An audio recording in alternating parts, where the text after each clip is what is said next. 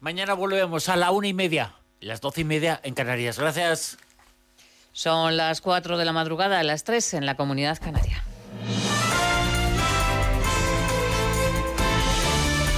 Noticias en Onda Cero. ¿Qué tal? Buenas noches. El Partido Popular recorta distancias con el Partido Socialista y según una encuesta de Celeste Tel que les cuenta Onda Cero, el partido de Pablo Casado se coloca a seis puntos de los socialistas que pierden dos escaños y obtendrían 118. El sondeo también confirma un fuerte descenso para Podemos que perdería 10 diputados. diputados. Juan de Dios Colmenero.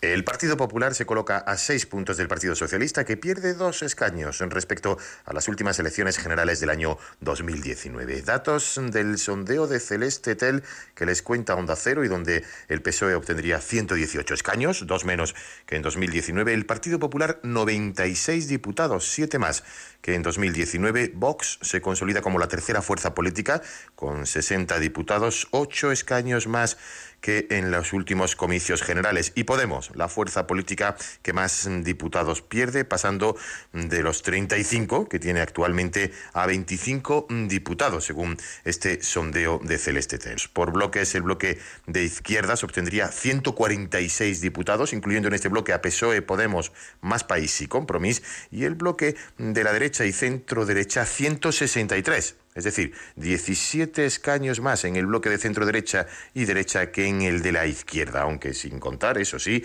los escaños que obtendrían las formaciones independentistas. Con esta, radiografía, el Partido Popular toma oxígeno después de los malos resultados obtenidos en Cataluña y el mensaje que se lanza desde la dirección es que son la única alternativa al gobierno de Pedro Sánchez. El secretario general del Partido Popular, Teodoro García Egea, para enchufar a la militancia que ve con simpatía a Vox, reitera que Pablo Casado es el único que puede ganar a Sánchez.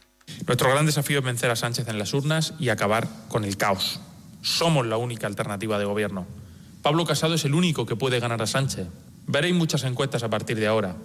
Veréis muchos artículos de opinión.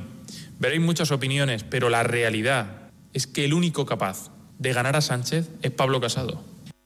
La actualidad política viene marcada por los reproches entre socialistas y populares ante el fracaso de las negociaciones para renovar el Consejo General del Poder Judicial. El secretario de Coordinación Territorial del PSOE, Santos Cerrán, pide al partido de Casado que rectifique y que renuncie a los vetos enredados en los vetos, han sido incapaces de poner por delante los intereses de la ciudadanía en lugar de los intereses de su propio partido. Señores del Partido Popular, recapaciten. Aún están a tiempo. En democracia, el acuerdo, el pacto, es la principal herramienta. Sin ella no hay política y sin política no es posible mejorar la vida de los ciudadanos.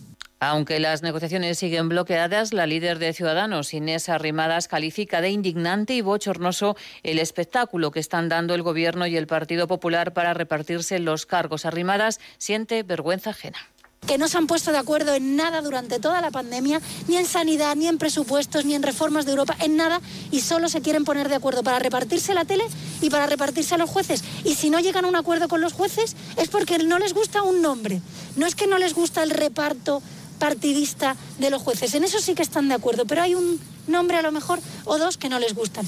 A mí me parece que es indignante, es bochornoso y un asunto más de la política, la líder del PSOE en Andalucía, Susana Díaz, afirma en una entrevista en el diario La Razón que Pablo Iglesias sobreactúa para salir tres minutos en un informativo. Díaz también dice que si la ministra María Jesús Montero se presenta a las primarias para liderar el partido en Andalucía, tendrá su respeto, pero añade que solo desde la unidad el partido será más fuerte.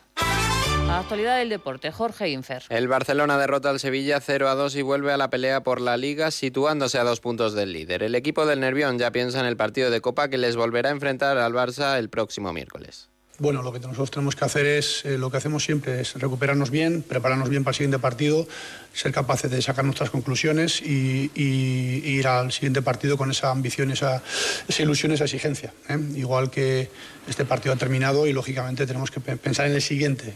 Hoy domingo además juega el líder en casa del Villarreal y el Real Madrid recibirá a la Real Sociedad a las 9 de la noche. Y en baloncesto el Madrid supera al Burgos por 96-81 y se afianza como líder mientras que el Barça se medirá hoy a las 6 y media de la tarde al Juventud de Badalona. Más noticias en Onda Cero a las 5 de la mañana, a las 4 en la Comunidad Canaria. Síguenos por internet en ondacero.es.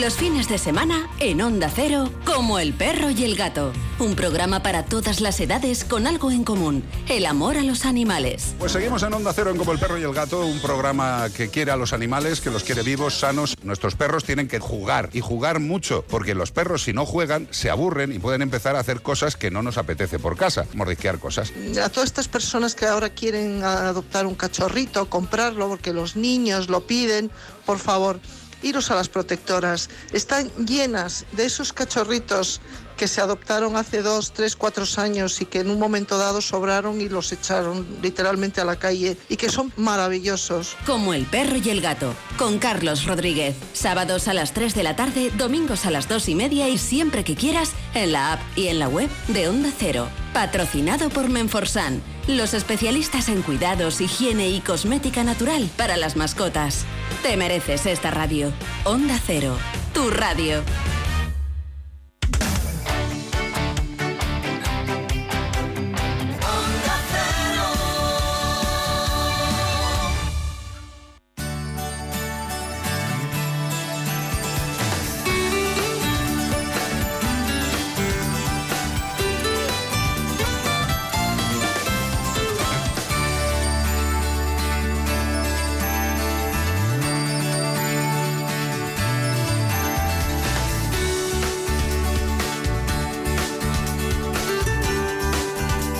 Buenas manos.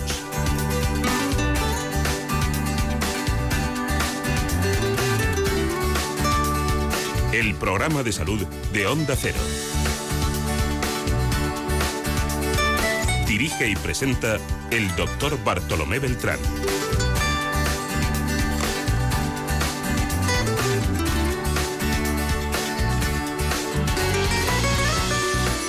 Hola, muy buenos días. Me alegro mucho de saludarles. Nos acompañamos en este espacio Marta López Llorente en la producción.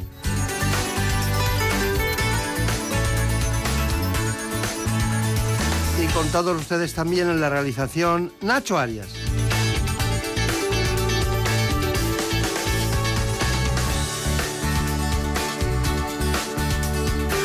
Vamos a empezar por lo más bello, la cirugía plástica, estética y reparadora. Lo vamos a hacer con el doctor Diego Murillo.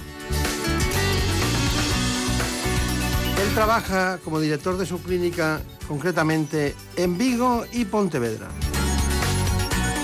Descubriremos la ventaja que supone el novedoso sistema Crisalis, pero será en unos momentos. Antes, escuchen, por favor, este informe. En buenas manos. Según datos de la Sociedad Española de Cirugía Plástica, Reparadora y Estética, la mamoplastia o cirugía de mamas es la intervención de cirugía estética más practicada en nuestro país, sobre todo a mujeres entre 18 y 44 años. De hecho, ocupa el 25% del total, es decir, unas 16.000 operaciones al año en España. Se trata de un procedimiento quirúrgico destinado a mejorar el tamaño y la forma del pecho de la mujer, corregirlo tras el embarazo y la lactancia o como procedimiento reconstructivo tras sufrir un cáncer de mama. La reconstrucción de la mama puede realizarse de forma inmediata tras la mastectomía o pasado un tiempo, meses o años después. Gracias a las nuevas técnicas se podrá crear una mama similar en forma, tamaño y textura a la no operada. Esto no solo proporciona una mejoría estética, sino que también repercute en el estado de ánimo y la calidad de vida de la paciente. Bueno, pues hemos tenido una gran oportunidad porque no es fácil que alguien venga a estas horas desde Pontevedra para ver un espacio en el que tiene que participar, como hizo ya en otra ocasión. Se trata del doctor Diego Murillo. El doctor Diego Murillo eh, tiene una dilatada experiencia, trabaja, como les decía, en Vigo y Pontevedra, es especialista en cirugía plástica, reparadora y estética y además de un máster en microcirugía reconstructiva, es director de la Clínica Murillo en esas dos ciudades y responsable de la unidad de cirugía plástica del Hospital de Madrid en Vigo y presidente de la Comisión Deontológica de la provincia de Ontario, concretamente del Colegio de, de, Médicos de Pontevedra y también de la Organización Médica Colegial. Eh, quiero poner acento en esta dedicación a la deontología médica porque no es un asunto menor para alguien que se dedica a una especialidad en la que pasan muchas cosas que a veces no deseamos. Doctor Murillo, me hablan mucho mis colaboradores del, del sistema Crisalix, me han hablado mucho, pero luego lo veremos. Bueno, doctor Murillo, ¿qué hacen ustedes en su clínica cuando, cuando alguien llega con un deseo de aumentar el pecho, por ejemplo, o disminuirlo? ¿Qué, ¿Cuál es el proceso? Bueno, pues lo primero que se hace es una valoración de la paciente. Eh, actualmente tenemos la posibilidad eh, con este sistema, que es el Crixalix, que es una de las tecnologías más avanzadas que hay a nivel de estudio de tres dimensiones. Realizamos un escáner del cuerpo completo de la paciente y entonces eso nos lo pasa a un monitor eh, y a través de unas gafas de tres dimensiones la paciente consigue ver su cuerpo el resultado de su cirugía en función del volumen de, prótesis que queramos colocar. Por tanto, tenemos una aproximación muy real del resultado que podemos conseguir. Para mí, a nivel tecnológico, es una de las armas fundamentales de los últimos 10-15 años. Sí, hemos visto este sistema, porque en realidad es un simulador, hemos visto este sistema en otro tipo de patologías hepáticas, por ejemplo, y es una auténtica maravilla. Luego lo, matizaremos en profundidad. Ahora un reportaje en su clínica, concretamente en relación con el aumento del tamaño de los pechos. Se trata de hacer una reconstrucción mamaria tardía en una paciente que fue mastectomizada hace tres años, tras un proceso oncológico que necesitó de quimioterapia y radioterapia.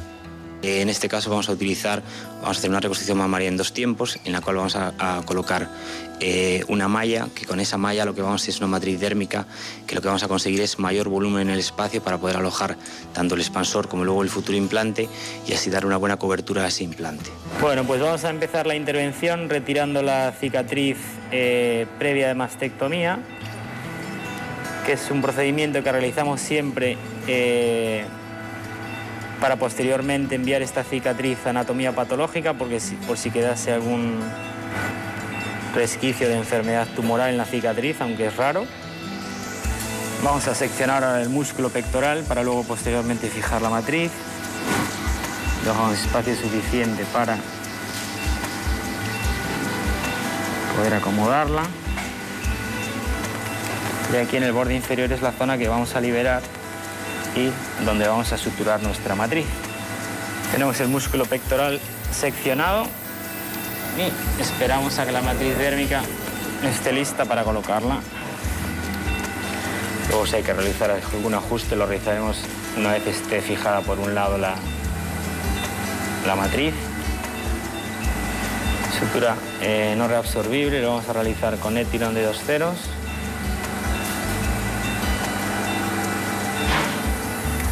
Vale, pues vamos a preparar ahora nuestro expansor. Tenemos nuestra malla colocada. En cuanto la piel se recupere de aquí aproximadamente a 8 o 10 días, empezaremos a expandir y a meter suero en este expansor para ganar volumen suficiente para que tengamos suficiente tejido como para cambiar el, el expansor por una prótesis definitiva del mismo tamaño que su mama natural. Una vez que esté completamente expandido se deja dos meses para que la piel se acomode y estire y después de esos dos meses retiraríamos ese expansor y colocaríamos un implante definitivo. Con esta técnica se reduce el tiempo de recuperación, ya que no se utilizan grupos musculares y el dolor posoperatorio es menor. A las 4 o 5 horas de la intervención, la paciente ya puede volver a su casa con dolor mínimo y con un expansor colocado en su interior y bien protegido por una malla que a su vez protegerá el futuro implante. Bueno, eh, matizaciones a esta intervención que hemos visto.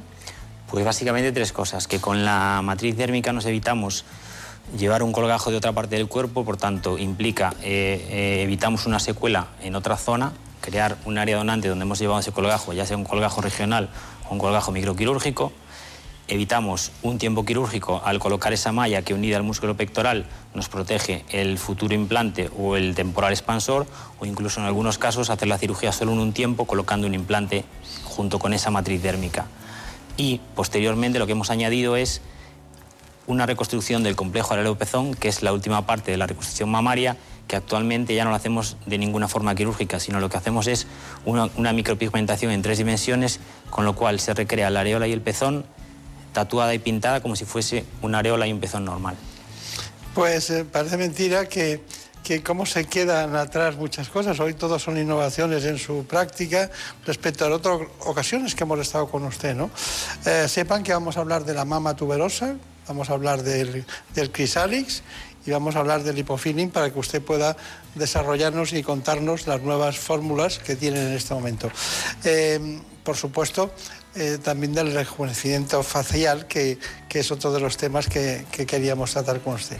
Me gustaría mucho mm, ver, que eso, eso, lo hicimos, se lo pedimos, por favor, que nos ayudara en ese sentido.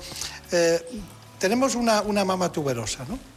Y que suena, suena fatal, pero resulta que eh, son anomalías mamarias benignas, no son malignas, ¿no?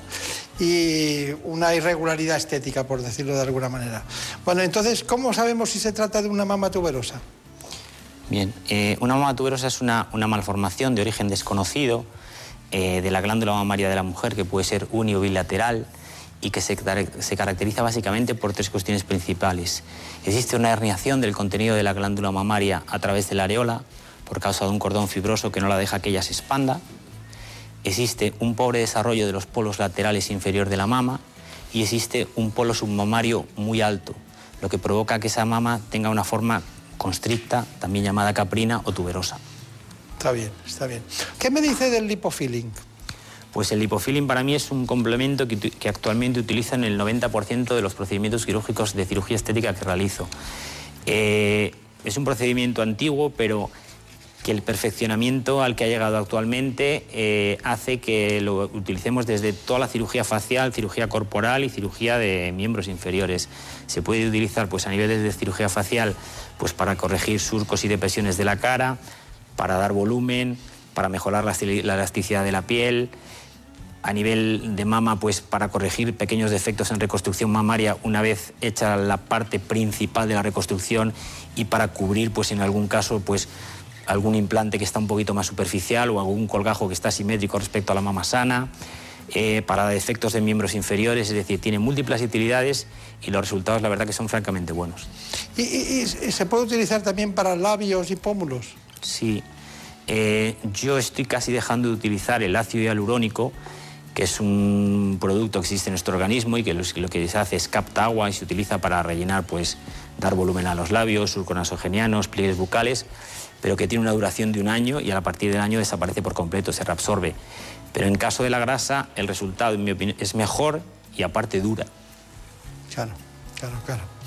Eh, ¿Alguna matización respecto al lipofilling, algo especial que, que, le llame la atención de cara a los pacientes, digamos? Porque eh, eh, del lipofilling que hemos oído hablar mucho, ¿no? Pero eh, estamos hablando ahora de la, de la última fron frontera y esto lleva siempre, siempre, sea antes o ahora, una reacción inflamatoria, ¿no? Sí, pero antiguamente para corregir esto o lo hacías con ácido hialurónico y duraba poco, pues el tratamiento del surco nasogeniano en una persona más mayor y en, en, la zona de los pliegues bucales, lo que es llamada boca de muñeca, esto se hacía con ácido hialurónico, duraba un año en consulta o si no tenías que meterte en un quirófano para hacerlo con grasa. Nosotros actualmente lo hacemos en cirugía ambulatorial, con la paciente eh, con anestésico local y la paciente se va a su casa con un proceso inflamatorio mínimo.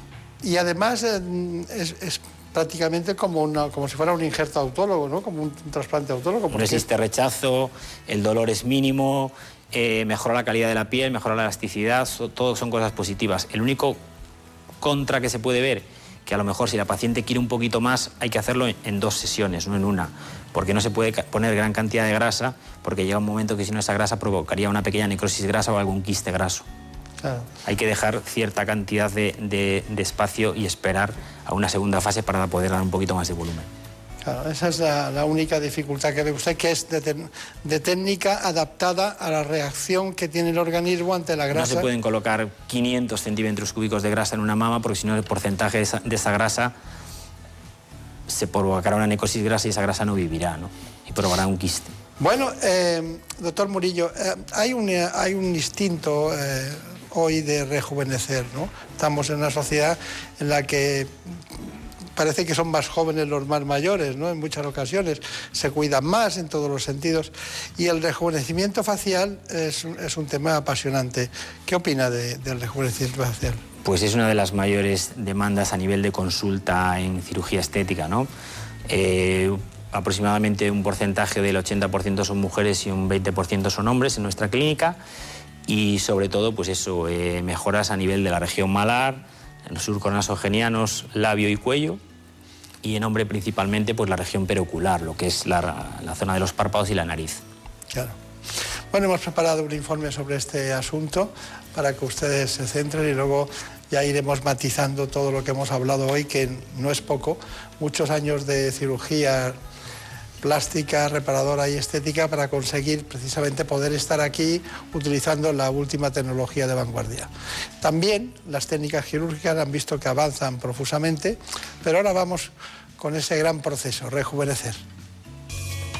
El paso por el quirófano con fines estéticos tiene como finalidad, entre otras cuestiones, eliminar los principales signos de envejecimiento. Estos hacen aparición cada vez más temprano debido al ritmo de vida actual, el estrés y hábitos nocivos como el tabaco o la exposición excesiva al sol. España es uno de los países europeos donde más cirugía facial se realiza y además se sitúa entre los primeros puestos en el ranking de calidad de toda Europa. Entre las operaciones que luchan contra el paso del tiempo están el lifting, una técnica que permite tensar los músculos, eliminar el exceso de grasa y redistribuir la piel de la cara y el cuello y que se ha consolidado como la más adecuada para combatir el envejecimiento facial. Además, es una cirugía que tiende a realizarse a edades cada vez más tempranas y que ha evolucionado para conseguir minimizar las cicatrices y lograr un aspecto más natural. Otra de las operaciones antiedad es la blefaroplastia, en la que se corrigen los párpados caídos y las bolsas que aparecen bajo los ojos. En la actualidad, cerca de un 15% de las personas que se someten a cirugía facial son hombres. En los últimos años, estas intervenciones han crecido a pesar de la crisis económica. Bueno, nosotros siempre intentamos eh, beber en buenas fuentes para hacer los informes como este es el caso. Bueno, ¿qué me dice del rejuvenecimiento facial? ¿Qué es lo que eh, digamos, qué riesgos tiene. Eh, creo que hay que ir periódicamente al especialista según la técnica que se utilice. ¿Cómo, cómo, lo ve?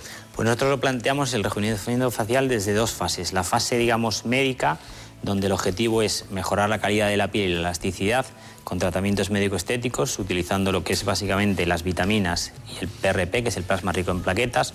Con eso conseguimos hidratar, eh, tratar la arruga fina y eh, mejorar la calidad de la piel.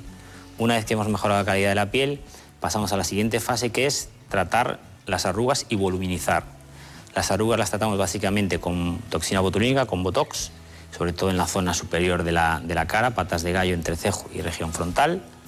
Eh, voluminizar, pues con, básicamente con grasa, con lipofilling, en la zona de los surcos nasogenianos, pliegues bucales, labio, región malar y la siguiente fase ya sería la fase más quirúrgica, que sería ya pues el lifting cervical o cervicofacial para complementar y retensar, como decía en el reportaje, pues la parte muscular, el sistema muscular, muscular de la cara, que es el smash, porque con el paso del tiempo se cae. Claro, claro, claro. Bueno, eh, me gustaría que me, que me hiciera una conclusión de todo lo que hemos visto, matizar exactamente. El... Pero viene, viene usted hace nada de un congreso concretamente de, sobre ética médica, ¿no? Sí, en Badajoz. De ontología. Eh, soy miembro de la Comisión Deontológica del Colegio Médico de Pontevedra y de la Comisión Deontológica Nacional de la OMC. Eh, y yo creo que es fundamental para ser un buen profesional de la medicina tener ética y conocimientos de deontología. Yo creo que es el primer paso, ¿no? El saber hay Mucho, hay mucho intrusismo y mucha mala práctica en, su especialidad más que en otras. Sin duda ninguna. Las especialidades en las cuales se mueve algo de dinero siempre hay, ¿no? Es curioso. Es curioso. No confundir al doctor Diego Murillo con el doctor Diego Murillo, ginecólogo, que su padre, su padre, que creo que en algún tiempo hasta tuvieron la consulta en el mismo sitio, ¿no? Sí, continuamos. Él poco a poco ya eh, pues está dejándolo poco a poco, pero continuamos trabajando codo a codo, sí señor, en Pontevedra. Muchos partos ha hecho, ¿no? En ecología. Pues aproximadamente unos 600 partos por año. ¿Cuánto? 600 partos por año. está bien, está bien. Está bien. ¿Y usted estuvo en Brasil? Estuve en Brasil cinco años, en San Paulo, sí. Está bien, está bien. Bueno, ¿cuál es la conclusión final entonces de todo lo que hemos Pues básicamente pues que a nivel de, de, cualquier procedimiento quirúrgico y a nivel de cualquier procedimiento médico en cirugía plástica, estética y reparadora hay que acompañar la tecnología. Yo creo que el lipofilling es el futuro para todo, para cirugía facial, para cirugía corporal y para cirugía del contorno corporal. Y la tecnología como el sistema Crixalis es un armamento fundamental para ofrecer al paciente eh, lo que se puede esperar de, una cirugía y lo más aproximado al resultado que podemos conseguir en su caso. ¿no? Está bien. Bueno, pues ha sido un placer verle, verle de nuevo, siempre con cosas nuevas. Eh, recuerdo al principio de este espacio, hace ya muchos años, decían, queremos hablar de la, de la mama tuberosa. Y hoy parece que la hemos entendido mejor el interés, sin olvidarnos de que es un proceso benigno y tampoco el sistema Crisalis que aporta la precisión que usted busca y esas nuevas tecnologías que se complementan además es un auténtico arte lo que lo que manejan Creo ustedes. que es un conjunto de procedimientos que ayudan a que a que obtengamos mejores resultados, ¿no? Sobre todo en el caso de la mama tuberosa, de las técnicas que se hacían antiguamente a lo que se hace actualmente, añadiendo por ejemplo lo que es el lipofilling, se consiguen unos resultados como hemos podido ver en algún caso eh, que incluso los pacientes se quedan sorprendidos, ¿no? Porque yo siempre les explico a los pacientes que operar una mama tuberosa no es colocar un implante mamario en una paciente que tiene una hipoplasia mamaria, que no tiene pecho y solo le colocamos el implante. No, hay que hacer una remodelación, una reconstrucción de esa mama y es un procedimiento mucho más complejo. ¿no? Entonces, la satisfacción de esa paciente también es mucho mayor. Está bien. Bueno, pues ya ven ustedes, eh, de Pontevedra y de Vigo. Allí es donde está la clínica del doctor Diego Murillo. No hace falta en los que están allí venir a Madrid y tampoco los que viven en Galicia pero nosotros ya saben, siempre buscamos el conocimiento donde está y allí vamos a buscarlo. Muchas gracias y hasta pronto. En buenas manos. Es lógico. Murprotec, empresa líder en la eliminación definitiva de las humedades, patrocina la salud en nuestros hogares. ¿Conoces la relación entre cuidar de tu hogar y cuidar de ti? En Murprotec sabemos que cuando eliminamos las humedades de forma definitiva de tu hogar estamos cuidando de ti y de tu familia. Una vivienda libre de humedades es sana y segura. Llámanos al 930 1130 o accede en murprotec.es. Cuidando de tu hogar, cuidamos de ti. Por fin no es lunes. Las mañanas más entretenidas del fin de semana. Historias curiosas, interesantes entrevistas, anécdotas y muy buen humor. Hay bromas que duran demasiado tiempo y un belga tiene el récord. Ay, pobre, un belga que lleva nueve años recibiendo pizzas que nunca ha pedido. Vamos a resolver la duda de la semana. ¿Cómo nos estimulan ciertas bebidas? Por ejemplo, el café. A algunos, a algunos les provoca un efecto muy claro y a otros todo lo contrario. Nada, cero. Esta mañana hemos querido sentar en nuestra mesa, la mesa de por fin no es lunes, a un científico y a un economista. ¿Son enfoques incompatibles? ¿Es tanta la distancia que los separa? Por fin no es lunes. Sábados y domingos a las 8 de la mañana y siempre que quieras en la app y en la web de Onda Cero. Con Jaime Cantizano. Te mereces esta radio. Onda Cero. Tu radio. En los Juegos Olímpicos de Seúl de 1988, Carl Lewis y Ben Johnson protagonizaron la carrera del siglo. Se disputaban el oro de los 100 metros. Ganó Ben Johnson batiendo el récord mundial y convirtiéndose en un héroe. Pero 48 horas después de la carrera, Ben Johnson fue descalificado tras dar positivo, protagonizando el primer gran escándalo de dopaje en el atletismo. La medalla pasó entonces a Lewis, proclamándose por segunda vez campeón olímpico.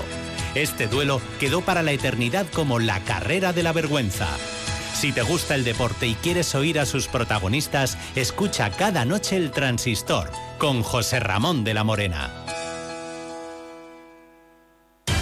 Noticias fin de semana. Juan Diego Guerrero te cuenta la actualidad de una forma ecuánime, clara y directa. Y ahora les hablamos de una operación muy importante. Es una operación que toma nombre de una diosa romana y que acaba de comenzar. Es fundamental porque los agentes del Cuerpo Nacional de Policía que se suman a ella combaten posibles amenazas en nuestras fronteras. Alfonso, hablemos de libros. Los que están hoy en la cuesta de Moyano, en la capital de España, firmando ejemplares para fomentar la vuelta, si es que alguna vez nos hemos marchado, en la lectura de los libros. Cada día hay que leer más. Nos, aproximamos a Bruselas, donde sigue celebrándose un Consejo Europeo Extraordinario Presencial que va para largo. Para estar siempre bien informado, noticias fin de semana. con Juan Diego Guerrero. Sábados y domingos a las 7 de la mañana y a las 2 de la tarde. Y siempre que quieras, en la app y en la web de Onda Cero. Te mereces esta radio. Onda Cero, tu radio. En buenas manos. Dices que tu amor no es como ayer. Naufragabas cada noche entre mis besos. Que tal vez el tiempo se ha robado tu ilusión.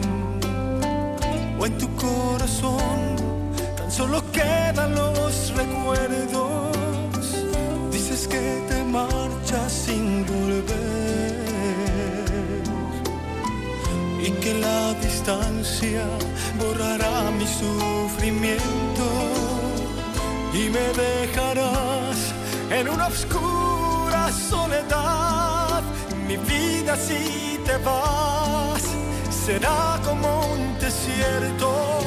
Amor, como En este espacio queremos ver las cosas claras y para eso nos vamos a conocer cómo se hace un trasplante de córnea.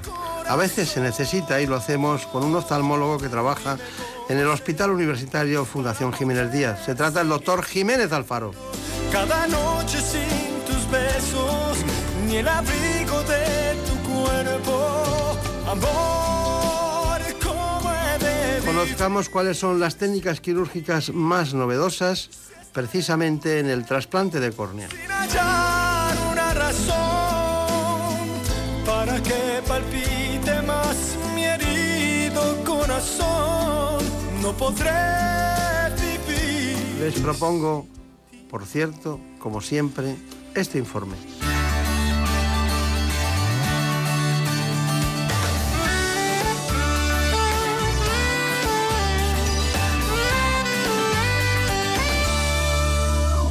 La córnea es la capa externa del ojo, es transparente, curvilínea y actúa como la primera lente que encuentra la luz cuando penetra en nuestro globo ocular.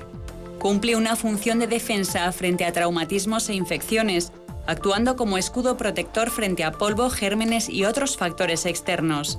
Y además de la córnea depende la capacidad visual, ya que una deformidad o falta de transparencia causará una mala imagen en la retina. La córnea tiene tres capas, el epitelio, el estroma y el endotelio, las cuales pueden verse afectadas por diferentes patologías, congénitas o adquiridas. Entre las más frecuentes destacan defectos refractivos, queratocono, terigion, infecciones, úlceras y distrofias corneales, ojo seco u opacidad corneal. Cuando existe una alteración corneal, se puede optar por realizar un trasplante de córnea o queratoplastia, un procedimiento común que consiste en la sustitución del tejido corneal dañado por tejido corneal sano de un donante. Bueno, pues vamos a ver si ponemos un poco de luz en ese, ese mundo tan inquietante de la oftalmología de la mano del doctor Íñigo Jiménez Alfaro. ¿Qué tal? ¿Cómo se encuentran? Muy bien, muchas gracias. Muy a gusto Bueno. estar aquí. Usted, aparte de jefe de servicio de oftalmología de la Fundación Jiménez Díaz, del Grupo Quirón Salud, usted mm, prácticamente eh, mm, recibe una colección de pacientes eh, que vienen de distintas zonas de Madrid, ¿no? Por ejemplo, concretamente Villalba, Valdemoro, Móstoles, ¿no? Bueno, en, en principio, efectivamente, dirijo el departamento de oftalmología de los hospitales públicos del Grupo Quirón Salud y eso incluye no solo la Fundación Jiménez Díaz, sino también el Infanta Elena de Valdemoro, el Rey Juan Carlos de Móstoles y el Hospital General de Villalba. Y en concreto, efectivamente, lo que, lo que nos ocupa hoy el trasplante corneal lo tenemos centralizado en la Fundación. Claro, trasplantes de córnea. Pero eh, ustedes tengo una nota de una nota de agencia que decía exactamente hace un tiempo que eran líderes de los hospitales madrileños en trasplantes de córnea. Bueno, creo que este año siempre sale por la, eh, por la organización de trasplantes, siempre salen eh, pues las estadísticas de lo que se ha realizado y creo que llevamos un par de años superando los 100 trasplantes de, córnea al año, lo cual es una muy buena cifra y creo que en estos momentos estamos liderando en Madrid en número de casos el, el trasplante de córnea, Claro. efectivamente. Se acompaña usted de especialistas como Blanca García Sandoval, el doctor Nicolás Alejandre, ¿no? Efectivamente, tengo un equipo excelente y es lo que nos permite eh, esos logros y llegar también a esas cifras. Claro. ¿Cuántas personas están en quirófano cuando se hace un trasplante? Me refiero que, que actúen sobre el ojo con usted. Actuando en el ojo, eh, generalmente la, la cirugía oftalmológica, muchas, muchas de ellas, muchas intervenciones puedes hacerlas un cirujano solo, un oftalmólogo solo, pero el trasplante de córnea, eh, aunque hay algunas técnicas que sí acostumbramos a estar dos cirujanos por la cantidad de maniobras y- Claro. y que hay que realizar. Y mucho microscopio, ¿no? Todo, toda la cirugía ocular es microcirugía, necesitamos un microscopio para todo, para preparar las córneas y para implantarlas. ¿Quién cree que le ha enseñado más a usted? ¿Quién me ha De sus enseñado? maestros. Eh, mis- de mis maestros. Bueno, yo hice la residencia en el Hospital Clínico de Madrid, inmediatamente al acabar eh, pasé a... Estaba Sánchez García entonces. Pasé- estaba Julián García Sánchez, pasé rápidamente a la Fundación Jiménez Díaz, donde estaba el profesor Miguel Zato, y él fue mi jefe en los, en los primeros años y quien me orientó hacia la cirugía corneal y a la cirugía refractiva. Son dos grandes amigos de este espacio. También Son- míos. Y muy buenos, los dos, los dos. Bueno, pues em, hay una cuestión, para que todo el mundo nos diga, ¿qué es un trasplante de córnea? Bueno, pues el trasplante de córnea es una intervención quirúrgica en la que sustituimos la córnea enferma de un paciente por la córnea de un donante sano. Hasta hace relativamente poco eh, no teníamos más remedio que trasplantar la córnea entera, quitar la córnea entera del paciente y, y- y- y sustituirla por una córnea también entera de un, de un donante. Hoy día hemos desarrollado técnicas quirúrgicas, se llaman técnicas quirúrgicas lamelares, de trasplante lamelar, que permiten la sustitución, permiten la eliminación del tejido corneal que esté enfermo y su sus- sustitución por un tejido corneal anatómicamente igual y sano. Bien, ¿y por qué es necesario? Porque claro, es necesario cambiar algo que se deteriora, ¿no? Efectivamente. Porque ya sabemos que cuando se deteriora hay una opacidad del cristalino, tenemos cataratas. Pero, ¿qué pasa en la córnea? Bueno, la córnea igual, la córnea al igual que el cristalino, eh, córnea y cristalino son las dos lentes que forman el dioptrio ocular, es decir, el conjunto de lentes que tiene como misión enfocar las imágenes sobre la retina, para que eso luego sea enviada la señal hacia, hacia el cerebro. Entonces, la córnea es una lente que, al igual que el cristalino, si se opacifica o tiene alguna irregularidad, no va a poder cumplir eficazmente esa misión. Eh, el trasplante de córnea tiene eh, fundamentalmente tres indicaciones. La más importante, eh, la óptica, que es esta, cuando hay una irregularidad, una opacidad, algo por lo que el paciente no ve bien, intentamos sustituir la córnea para que el paciente vuelva a recuperar esa función visual. También tenemos a veces eh, eh, unas indicaciones tectónicas cuando hay adelgazamientos corneales extremos o perforaciones oculares, entonces nuestro objetivo es reforzar esa córnea eh, para, no, para, para- para que no, llegamos, no lleguemos a tener un ojo abierto y una complicación más seria. Y luego hay también casos terapéuticos. Algunas veces tenemos que hacer un trasplante de córnea en infecciones muy agresivas que no controlamos o, en algunos tumores también oculares de segmento anterior. O sea que tenemos esas tres indicaciones ópticas, tectónicas y terapéuticas, pero a la cabeza de todos, afortunadamente, las ópticas.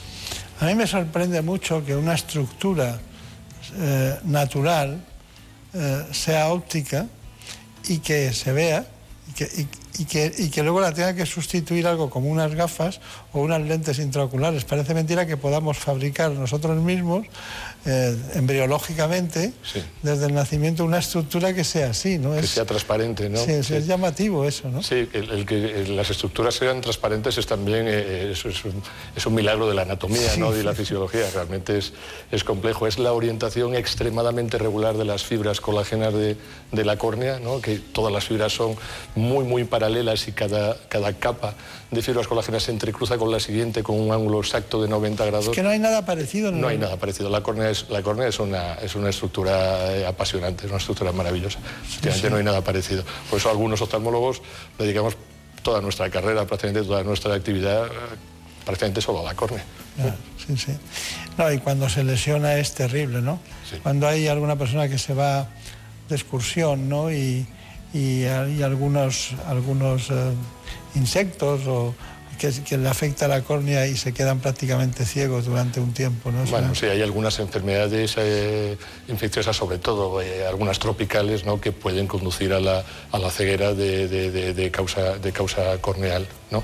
Aquí en nuestro medio quizá eso, eso es un poquito más, más difícil, afortunadamente. Sí, sí. Pero esa, hay un- ¿Cuál es la del pino que provoca...? Bueno, eso es la, eh, las, las orugas de la procesionaria de- de- del pino, efectivamente. Eh, es, eh, hemos tenido pacientes eh, que hemos tratado en la urgencia en la consulta donde se han hecho una siestecita en el campo debajo de un pino y les ha, les han caído todos los pelillos de, de- de- de- de las orugas y esos además, eh, mm, por mecanismos poco claros, son capaces de, de- de penetrar en el espesor de la córnea, quedarse ahí enclavados y es dificilísimo, dificilísimo quitarlos y causa un cuadro inflamatorio y un cuadro irritativo eh, tremendo, la verdad. es Por que- mecanismos poco claros. Claro, eso- bueno, esos son- pelitos que podrías decir, bueno, ¿por qué, por qué- por qué son capaces de... Porque, pero eso demuestra que también, a pesar de ser eh, un órgano transparente, también tiene porosidad. Sí, también, efectivamente. Claro, muy curioso. La córnea tiene cinco capas, tiene el epitelio, una siguiente capa que da una cierta elasticidad y consistencia a la córnea, que es la membrana de Bowman. Luego tenemos el, el estroma corneal. Y luego tenemos el complejo membrana de Descemet endotelio, que es el que evita que el agua que hay en el interior del ojo, el humor acuoso, penetre en la córnea. La córnea, por esa alta concentración de, de- de- de fibras colágenas que tiene, eh, tendría una tendencia natural a embeberse de agua como, como una esponja y a hincharse y a originar un edema corneal. Esa última capa que la separa ya del interior ocular es la que funciona como una capa impermeable gracias a esa membrana de Descemet y a ese endotelio, una monocapa de células hexagonales que tiene como misión bombear el agua que tenga tendencia a entrar nuevamente hacia el, hacia Ah, el pues humor acuoso. lesionar eso quirúrgicamente debe ser... Eso es el trasplante más moderno que estamos haciendo, sustituir solamente el endotelio para eh, mantener el, el resto de la córnea del paciente en su sitio. Bueno, eh, querido doctor Jiménez Alfaro, hay, una, hay un asunto y es que eh, nosotros hemos querido hacer un reportaje sobre la cirugía de la catarata. Nos gusta mucho entrar en quirófano y meternos dentro.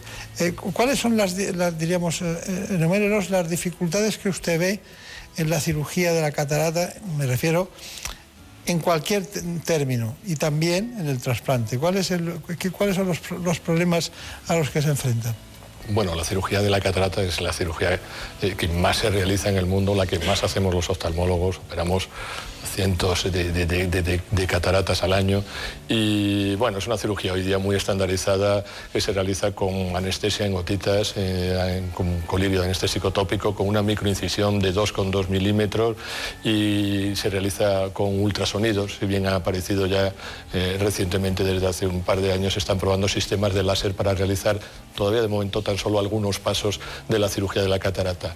Luego se han desarrollado un gran número, una gran variedad de lentes intraoculares, quizá eh, eh, lo, más, eh, lo más moderno y lo más extendido hoy son las lentes multifocales que te corrigen la visión de cerca y de lejos, e incluso las lentes también multifocales o monofocales tóricas que también llevan incorporado la corrección del astigmatismo. Y todas estas lentes se suelen introducir en el ojo a través de unos sistemas de plegadas, a través de unos sistemas de inyección.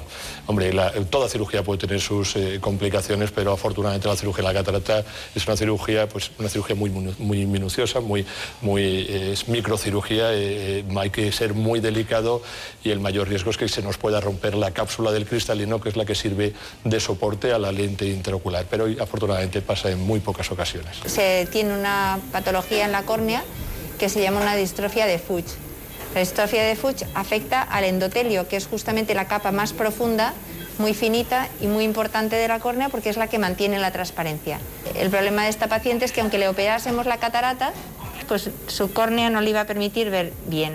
Pues esto va a ser una cirugía combinada. Lo que hacemos es ahorrarle un paso quirúrgico operando las dos cosas a la vez. El doctor va a hacer eh, la incisión de la catarata que nos va a ser la misma que vamos a utilizar después para hacer el trasplante. Introducimos el visco elástico para hacer cámara y, en- y también para proteger esa capa que precisamente nos, nos falla. Este instrumento se llama un cistitomo y lo que va a hacer es quitar como si dijéramos la- una pequeña tapadera para poder quitar la- el, el interior del cristalino. Esta, esta técnica se llama facoemulsificación porque lo que se usa es ultrasonidos. En lugar de sacar toda la catarata como se hacía antes y necesitábamos una incisión muy grande, el hecho de partirla en trocitos y aspirarla permite utilizar una incisión mucho más pequeña. Entonces ahora tenemos ya el sitio perfecto para colocar una lente. Es decir, donde teníamos el cristalino hemos quitado la tapaderita de la cara anterior para poder meter la lente. Se va a quedar alojada exactamente donde fisiológicamente tenemos el cristalino. Así que una vez eh, terminada la cirugía de cataratas, ahora vamos a empezar a preparar el ojo para la cirugía del trasplante. Bueno, hemos visto la primera parte de una intención porque había una catarata eh, y, es correcto. Es correcto. y ahora vamos a hacer el trasplante de córnea, que es el objetivo final que queríamos. No, es una situación que se nos dé muy a menudo, afortunadamente. Esto es una cirugía combinada eh, de cirugía de catarata más trasplante endotelial. Eh, realmente, como decíamos antes, el endotelio es una capa de células, son células que no se reproducen, ¿vale? nacemos con un número de ellas y vamos perdiendo células a lo largo de la vida y que son las que tienen como misión, como encargo el mantener la córnea relativamente deshidratada, evitar que entre ese agua que decíamos que está dentro del ojo, dentro de la córnea. Hay una enfermedad que se llama la distrofia de Fuchs, que es una enfermedad genéticamente determinada en la que por razones que desconocemos se pierden esas células. Hay una muerte programada de esas células, se pierden antes de tiempo y entonces nosotros con una serie de, pruebas de exploración que tenemos somos capaces de estudiar también el endotelio de las personas antes de, de las cirugías. Cuando detectamos una distrofia de Fuchs, el problema es que toda cirugía de catarata, por muy perfecta que sea, conlleva una pérdida de células endoteliales. Lo que sucede es que en condiciones normales tenemos una reserva funcional suficiente y todo el mundo puede perder ese 10, 15, hasta un 20% de células durante la cirugía de catarata sin que suceda nada. Pero si tenemos un paciente ya con una distrofia de Fuchs en el que partimos de un número muy bajito de células, esa pérdida fisiológica que tiene lugar durante una cirugía sin complicaciones, durante una cirugía normal, puede hacer que la córnea se descompense y que las células que queden no sean suficientes para mantener la transparencia de la córnea. En esos casos, cuando ya lo sabemos de antemano, como en esta paciente, entonces eh, eh, planteamos una cirugía combinada para ahorrarle al paciente dos pasos por quirófano. Quitamos el cristalino y a continuación hacemos el trasplante de córnea. La distrofia de Fuchs es ese aspecto granulado, ese aspecto de bronce batido, ese aspecto de puntitos que tenía la córnea, esa es la distrofia endotelial de Fuchs.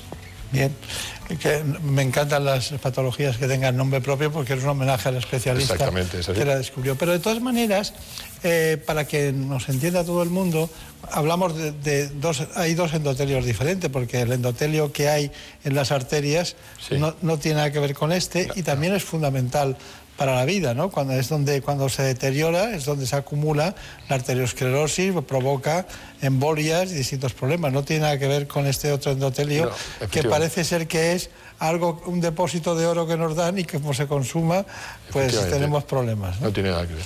Bueno, eh, ¿le parece bien que vayamos ahora con el trasplante de córnea? Que es eh, por lo que hemos venido, en realidad.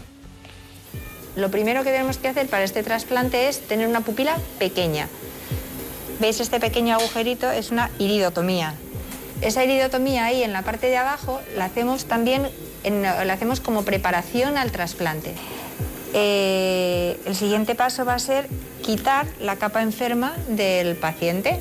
Vamos a arañar toda la cara interna de la córnea, que es justo la que está enferma. La preparación del tejido casi es tan tan importante o tan estresante como las cirugías, porque es un tejido súper fino. Habéis visto que se ha plegado y se ha podido meter en esta pipeta tan finita. Bueno, pues este también es uno de los momentos interesantes de la cirugía, que queremos que entre, dejamos la cámara del ojo blandita, perfecto, y entonces habéis visto que con un disparito, pluf, pues ahí lo tenemos. Bueno, pues ahora lo que nos tenemos dos cometidos. Uno es abrir el rollito y que se abra en la posición correcta, es decir, al revés, ¿no? Ahora nos queda el poner una burbuja al 100% para asegurarnos que durante 10 minutos el ojo tiene una tensión suficiente como para que ese injerto se pegue. Perfecto. Bueno, pues ya está. Bueno, eh, le veo, le veo a usted más de, está aquí, pero parece que estuviera dentro del quirófano, porque claro, pero normalmente lo hacemos así, porque hay un especialista en quirófano y usted aquí como jefe del departamento para contarnos lo, que hay. Pero tiene un compañero en su equipo que nos va a hablar ahora de la donación de, de ¿De dónde vienen las córneas? Bueno, eh, las córneas vienen lógicamente de los, de los donantes y tenemos muchos, afortunadamente en nuestro, nuestro sistema hospitalario tenemos muchas donaciones. Eh, lo ideal es que en el hospital nos podamos nutrir de, las propias donaciones de los pacientes que fallecen en el propio hospital y que donen sus córneas. Tenemos un sistema de coordinación de trasplantes que trabaja para ello y ese es uno de nuestros también puntos, puntos fuertes. Pero también eh, trabajamos con numerosos bancos de ojos. En el, en el Estado español hay más de 20 bancos de ojos repartidos por toda la geografía donde se pueden solicitar eh, eh, córneas cuando sobre todo se necesitan, por ejemplo, en condiciones de urgencia. Claro.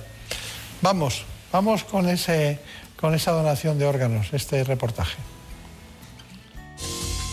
El trasplante de córnea no sería posible sin la generosidad del donante y su familia, que ceden el tejido corneal. Cuando alguien fallece en un hospital, la coordinadora de trasplantes revisa su historia clínica y sus análisis para ver que esa córnea reúne las cualidades necesarias para poder ser implantada y entonces el cirujano a cargo de extraer el tejido en ese momento realizará una pequeña intervención de tal manera que no tenga ninguna consecuencia estética en el fallecido y eh, mandar esas córneas al banco de tejidos para que pueda ser examinado eh, con diversas técnicas que tenemos y si cumple las condiciones de calidad necesarias para poder ser implantada, se, guardará en un medio de cultivo. Disponemos de dos medios de cultivo, uno que conserva las córneas 10 semanas y otro que las conserva 4 semanas y que aplicaremos pues, en función de cada paciente y, y también la legislación de cada, de cada zona. La coordinación de trasplantes y otros profesionales como oftalmólogos, anestesistas y personal de quirófano trabajan de manera conjunta para conseguir devolver la visión al paciente. Bueno, pues ya que estábamos allí, su compañera, la doctora García Sandoval, eh, bueno, nos contestó algunas preguntas para matizar estos aspectos. Los trasplantes de córnea, el riesgo que tienen es el rechazo.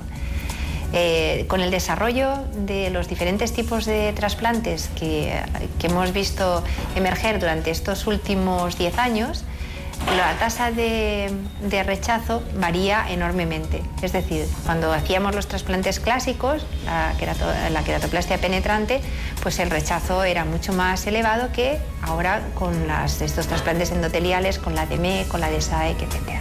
En estos momentos no hay alternativa al trasplante en las enfermedades de la córnea que ya se han instaurado y que ya están estables, que ya no mejoran con tratamiento médico. Hasta ese punto sí, se trata una infección, se trata una, eh, bueno, pues hay algunas que son mm, cosas transitorias pequeñitas que se pasan, pero cuando ya se ha instaurado, la única alternativa es el trasplante de córnea. Pues el futuro en trasplantes de córnea es, uno, no llegar a ellos, tratando mejor algunas enfermedades como el queratocono y eh, dos, pues nuevas técnicas tanto de córneas artificiales como terapia génica para algunas de las distrofias corneales o alguna medicación y técnicas de sutura y de, de nuevas fijaciones de los injertos. ¿Qué conclusiones saca usted de todo lo que ha visto y de todo lo que nos quiere contar y de todo lo que sabe de, como jefe de este departamento? mensaje. bueno, pues eh, primero decir que el, trasplante de córnea es el trasplante de tejidos más frecuente ¿eh? En, el mundo, eh, que segundo es uno de los, si no el más, el, que mejor pronóstico tiene. La córnea hay que recordar que es una estructura transparente y por tanto no tiene vasos sanguíneos. Y si no tiene vasos sanguíneos no hay una presentación de esos antígenos, de esas células ajenas a nuestro sistema inmune y eso es, eso es lo que explica el excelente pronóstico que tiene y las bajas tasas de, rechazo. Precisamente tienen peor pronóstico y más tasas de rechazo las córneas que presentan vascularización en la, en la enfermedad que, hace necesario el trasplante. ¿no? Eh, entonces, eh, bueno, em, enviar el mensaje de que donar las córneas es muy importante. Tenemos muchos pacientes que necesitan, que necesitan un trasplante de córnea, que es una, una acción muy, muy, muy, muy efectiva. Es una donación relativamente eh, sencilla y yo pues hago un llamamiento a la generosidad de la gente para que nos done la córnea y podamos solucionar tantos problemas de visión con estas técnicas tan modernas que ahora desarrollamos. Para el trasplante de córnea no necesitamos la muerte encefálica ni que el paciente esté en una UBI como para el trasplante de los demás órganos. Es suficiente con la, con la muerte cardíaca Y, bueno, pues eh, nuestras coordinaciones de trasplantes se encargan de realizar una serie de serologías y una serie de pruebas y nosotros los oftalmólogos nos encargamos de estudiar las córneas. Hoy estudiamos todas las córneas que implantamos, las estudiamos previamente para, eh, confirmar y validar su calidad antes de, trasplantarlas. Y yo creo que esto sería, mm, para mí, lo más, el, mensaje más importante que podemos enviar eh, es que haya más donaciones, porque para nosotros sería y para nuestros pacientes sería fantástico. Claro, según los últimos datos que manejamos, ustedes hacen alrededor de 113, hicieron el año 2018, lo cual quiere decir que prácticamente cada, cada, un día sí, un día no operan una córnea. ¿no? Sí, todas las semanas. Nosotros tenemos un quirófano de trasplante de córnea eh, todas las semanas fijo, con dos, tres intervenciones, pero incluso a lo largo de la semana, de vez en cuando surge la necesidad de hacer alguno más. Bueno, pues salude al doctor Alessandra, a la doctora García Sandoval, a todos los compañeros de de la Fundación Jiménez Díaz, Muchas del Grupo Quiero Salud. Muchas gracias. Muchas gracias. En buenas manos. El programa de salud de Onda Cero. Dirige y presenta el doctor Bartolomé Beltrán. Los fines de semana nos juntamos en familia en Como el perro y el gato, porque una mascota es uno más de la familia. ¿Qué edad tienes, Hugo? Eh, 13 años. Escúchame, ¿tenéis mascotas? Un periquito y dos tortugas. Nuestro gato, que se llama Puscas, nos ha ayudado mucho, pero mucho, somos muy mayores.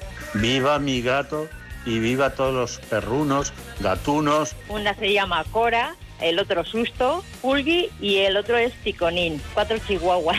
¿Cuatro chihuahuas? Ándale, güey. Como el perro y el gato, un programa para todos. Entretenido, interesante, divertido, para aprender, consultar y sobre todo pasar un buen rato. Sábados a las 3 de la tarde, domingos a las 2 y media y cuando quieras, en la app y en la web de Onda Cero.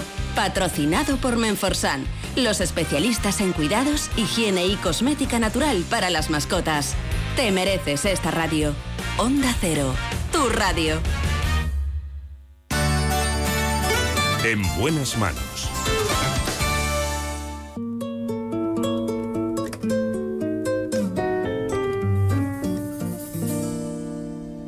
Déjame esta noche contigo. Déjame imaginarme en tu labio, oh mío. Déjame que me crean que te vuelvo loca. Déjame que yo sea quien te quien quite te quite la ropa. Déjame que mis manos Nacho Arias me ha provocado y aquí estamos. rocen la tuya. Con Zenet. Déjame que te Amanecer maravilloso. la cintura. Déjame que te espere, aunque no vuelvas. Déjame que te deje tenerme pena.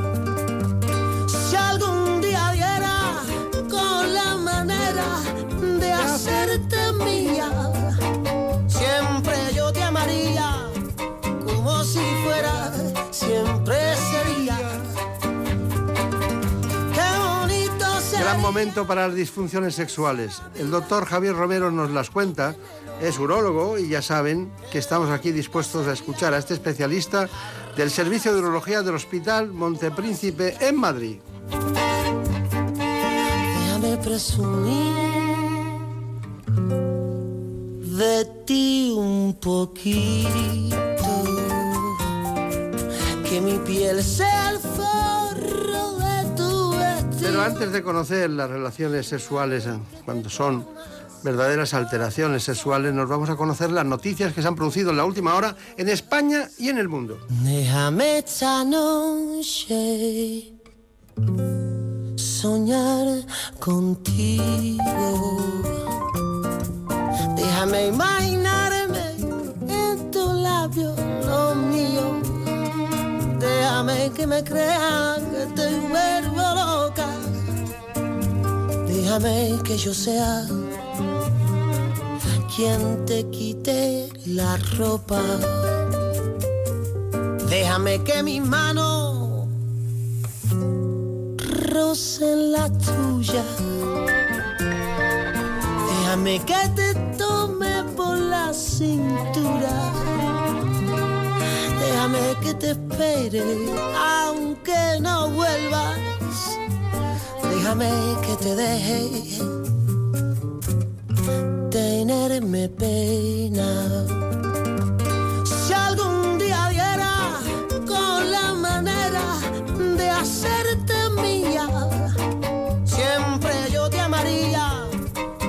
si fuera siempre sería. Qué bonito sería verse la vida, probar tu veneno. Qué bonito sería arrojar al suelo la copa vacía.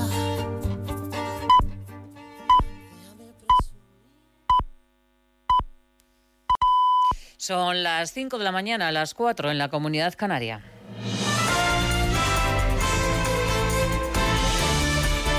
Noticias en Onda Cero.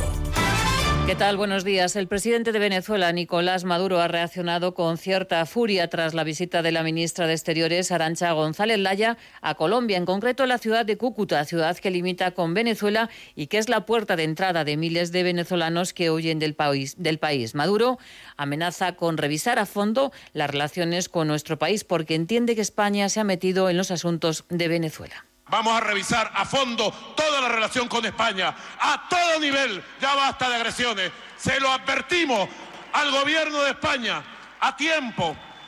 Vamos a responder de manera contundente cualquier agresión que venga, sea de palabra, sea diplomática, sea política. Ya basta de hipocresía. Nosotros somos los hijos de Bolívar que expulsamos al imperio español de estas tierras para siempre. La ministra González Laya ha dicho que no ha ido a Cúcuta para dar lecciones a Venezuela, sino para dar una respuesta a la crisis migratoria. La ministra ha reiterado la posición del gobierno español, que es apostar por el diálogo y buscar una salida política al conflicto, y ha, y ha añadido que cortar puentes y expulsar a la embajadora de la Unión Europea en Caracas no ayuda a resolver la crisis. ¿Qué duda cabe que eh, romper puentes... Eh, Cortar diálogos, eh, expulsar a nuestros diplomáticos no ayuda en esa labor de diálogo. Yo, eh, modestamente, nuestro país, España, modestamente apuesta por el diálogo para solucionar también el conflicto político que existe en Venezuela.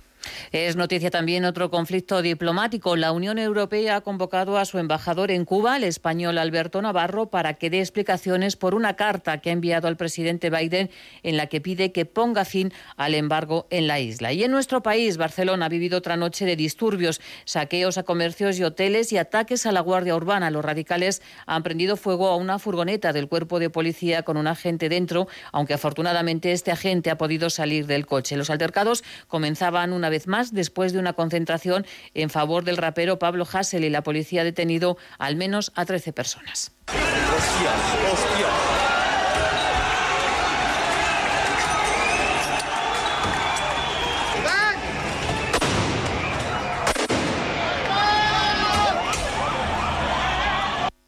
Este domingo se celebra el Día Mundial de las Enfermedades Raras. Una persona con una de estas patologías espera una media de cuatro años en obtener un diagnóstico y un 20% de los casos transcurre más de 10 años. En España hay más de 3 millones de personas con enfermedades raras y hoy es un día, como dice la vicepresidenta de la Federación de Enfermedades Raras, Fide Mirón, para dar visibilidad a estas dolencias. El Día Mundial de las Enfermedades Raras, mm, su principal objetivo, sin duda, es eh, concienciar sobre las patologías poco frecuentes, las personas que no tienen diagnóstico y atraer la atención sobre la grande situación de falta de equidad e injusticia la que viven en todas estas familias.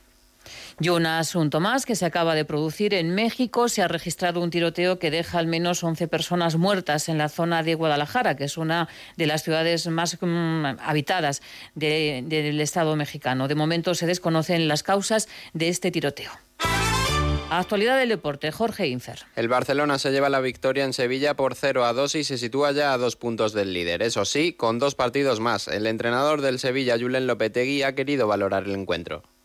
La valoración evidentemente no es positiva, cuando no, no consigues eh, ganar y, y, además creo que de manera merecida, pues lógicamente no, no puede ser positiva.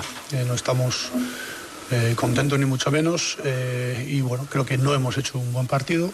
Este domingo el Atlético de Madrid visitará al Villarreal y el Real Madrid recibirá a la Real Sociedad. Otros partidos de la jornada, el Celta Valladolid, Cádiz Betis y Granada Elche. Y terminamos con rugby femenino. España conquista su octavo título europeo tras ganar a Holanda por un contundente 87 a 0 y piensa ya en el Mundial de Nueva Zelanda. Próxima cita con la información cuando sean las 6 de la mañana, las 5 en la Comunidad Canaria y todas las noticias las vamos actualizando en nuestra página web ondacero.es. Síguenos por internet en ondacero.es.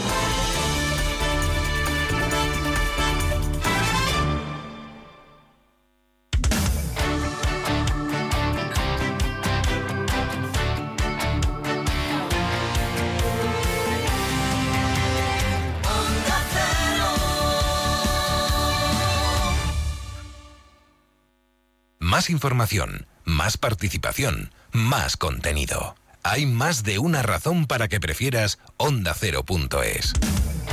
En Onda Cero.es tienes la radio en directo, la actualidad y las noticias al momento. Y por supuesto, lo mejor y más destacado de cada programa, para que puedas escucharlo donde y cuando quieras. Onda Cero.es. Más y mejor.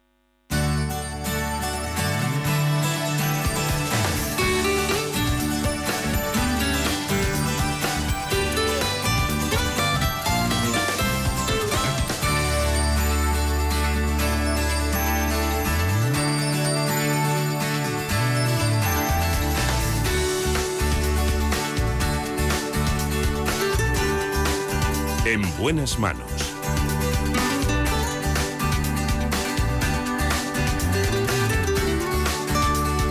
El programa de salud de Onda Cero. Dirige y presenta el doctor Bartolomé Beltrán.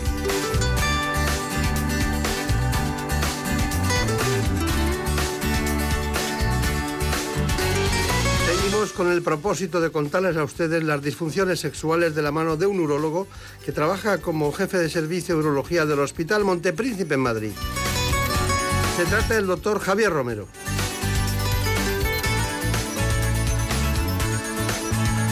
Así que, para conocer más en profundidad este aspecto, vayamos con nuestro clásico informe. En buenas manos. Se llama disfunción sexual a cualquier dificultad que pueda haber durante el acto sexual. Las posibles causas de estas disfunciones son muchas y pueden ser debidas a problemas psicológicos o fisiológicos. Estos trastornos dificultan el desarrollo de una vida sexual plena, afectan a la salud integral del individuo, a su autoestima y a su relación de pareja. Estos problemas son frecuentes y se calcula que el 40% de los hombres y mujeres las pueden sufrir en algún momento de su vida. En cuanto a las mujeres, la tercera parte de ellas sufre alguna disfunción sexual. Los trastornos más habituales son la pérdida del deseo, los problemas en la excitación, la falta o disminución de la intensidad del orgasmo o el dolor en las relaciones.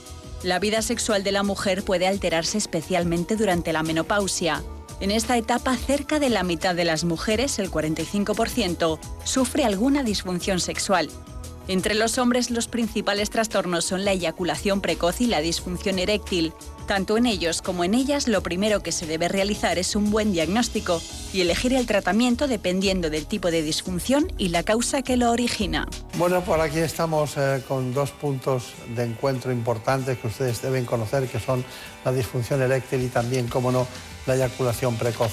Lo vamos a hacer con un urólogo que tiene una dilatada experiencia en el ámbito de esta especialidad que de alguna manera dentro de la urología, aunque sea un tema principal, siempre hay, eh, una subespecialización en los temas de sexualidad. Le hemos pedido al doctor Romero, concretamente al doctor Javier Romero, que descienda al territorio ese, porque claro, ellos eh, tratan cáncer, los jefes de servicios ven muchas patologías en todo el órgano y aparato, la propia litiasis renal, pero en este caso vamos a hablar de sexualidad. Bueno, me gustaría que me dijera que eh, ha estado en el extranjero en muchas ocasiones y ha trabajado en centros de referencia del cáncer. Pero me gustaría saber cuál es su responsabilidad en la Sociedad Española de Urología. Tiene, en el ámbito de la andrología usted también trabaja, ¿no? Eh, dentro de la Asociación Española de Urología lo que hago es que coordino eh, la sección de andrología. Eh, de modo que la andrología es eh, dentro de la urología la subespecialidad que se encarga de la salud eh, de los genitales masculinos y en eso estamos subespecializados, igual que en próstata, y tengo el placer y el honor de dedicarme a ello. Claro, claro, claro. Bueno, nosotros tenemos en primer lugar, ¿qué, se entiende por disfunción eréctil? La disfunción eréctil es la incapacidad para mantener, eh, para penetrar y mantener eh, la penetración, la rigidez suficiente para tener una relación sexual satisfactoria. Eh, en general puede ser por muchos motivos, en general. Es por muchos motivos. Clásicamente se pensaba que era por un problema psicológico, pero siempre tiene una parte psicológica la disfunción eréctil, pero realmente hoy en día se sabe que es orgánica. Disfunción eréctil hoy en día la tenemos que igualar a enfermedad vascular. Todos los, eh, el pene es el órgano vascular más importante del organismo y todo lo que afecte al sistema vascular del organismo, que eso lo conocemos mucho todos porque es algo que tenemos mucha cultura general, la hipertensión, la diabetes, la hipercolesterolemia, hipertrigliceridemia, obesidad, sedentarismo, malos hábitos de vida, tabaco, eh, alcohol, todo eso que va dañando poco a poco nuestros vasos sanguíneos, nuestro endotelio, hace que repercuta sobre nuestro pene y hoy en día hablar de disfunción eréctil prácticamente es hablar de disfunción vascular. De hecho, es eh, la punta del iceberg, es la primera manifestación de las enfermedades vasculares que tenemos y, eh, por tanto, es una ventana de salud del varón, de las personas, el, hecho de tener disfunción eréctil. Claro. ¿Habrá comprado usted la relación que hay a veces entre, entre cuando se hace una prostatectomía y, después queda una disfunción eréctil? ¿Habrá visto cómo ha ido evolucionando desde aquellas que dejaban porcentajes altos de disfunción eréctil y otras actualmente con el robot Da Vinci que no, que, no hay disfunción eréctil en gran número de casos. Mm, estamos de acuerdo. Eh, cuando se opera de próstata por cáncer es cuando aparece disfunción eréctil. Cuando se opera por hiperplasia benigna de próstata no hay disfunción eréctil. Esto que nos queda a todos claro. Y cuando se opera por cáncer hay tres tipos de abordajes: el robótico, el laparoscópico y el abierto. Y eh, con el robot Da Vinci, como usted bien dice, eh, lo que estamos consiguiendo es que muchos cirujanos mejoren su capacidad de preservar la bandeleta neurovascular y que por tanto tengamos menos disfunción eréctil. Hay que decir que hoy en día hay un tratamiento muy bueno para, los para el cáncer de próstata eh, localizado inicial, que es la terapia focal, en la cual solo estamos tratando el tumor eh, dentro de la glándula prostática, no quitamos toda la, la, próstata y ese sí que no tiene disfunción eréctil. Con el robot Da Vinci se disminuye en términos generales la disfunción eréctil de la mayoría de los cirujanos, con la terapia focal no aparece disfunción eréctil. Ya que estamos aquí, también hay incontinencia, también pasa lo mismo con la incontinencia urinaria paralelamente a este problema de disfunción eréctil en esos tres tipos de abordaje, ¿no?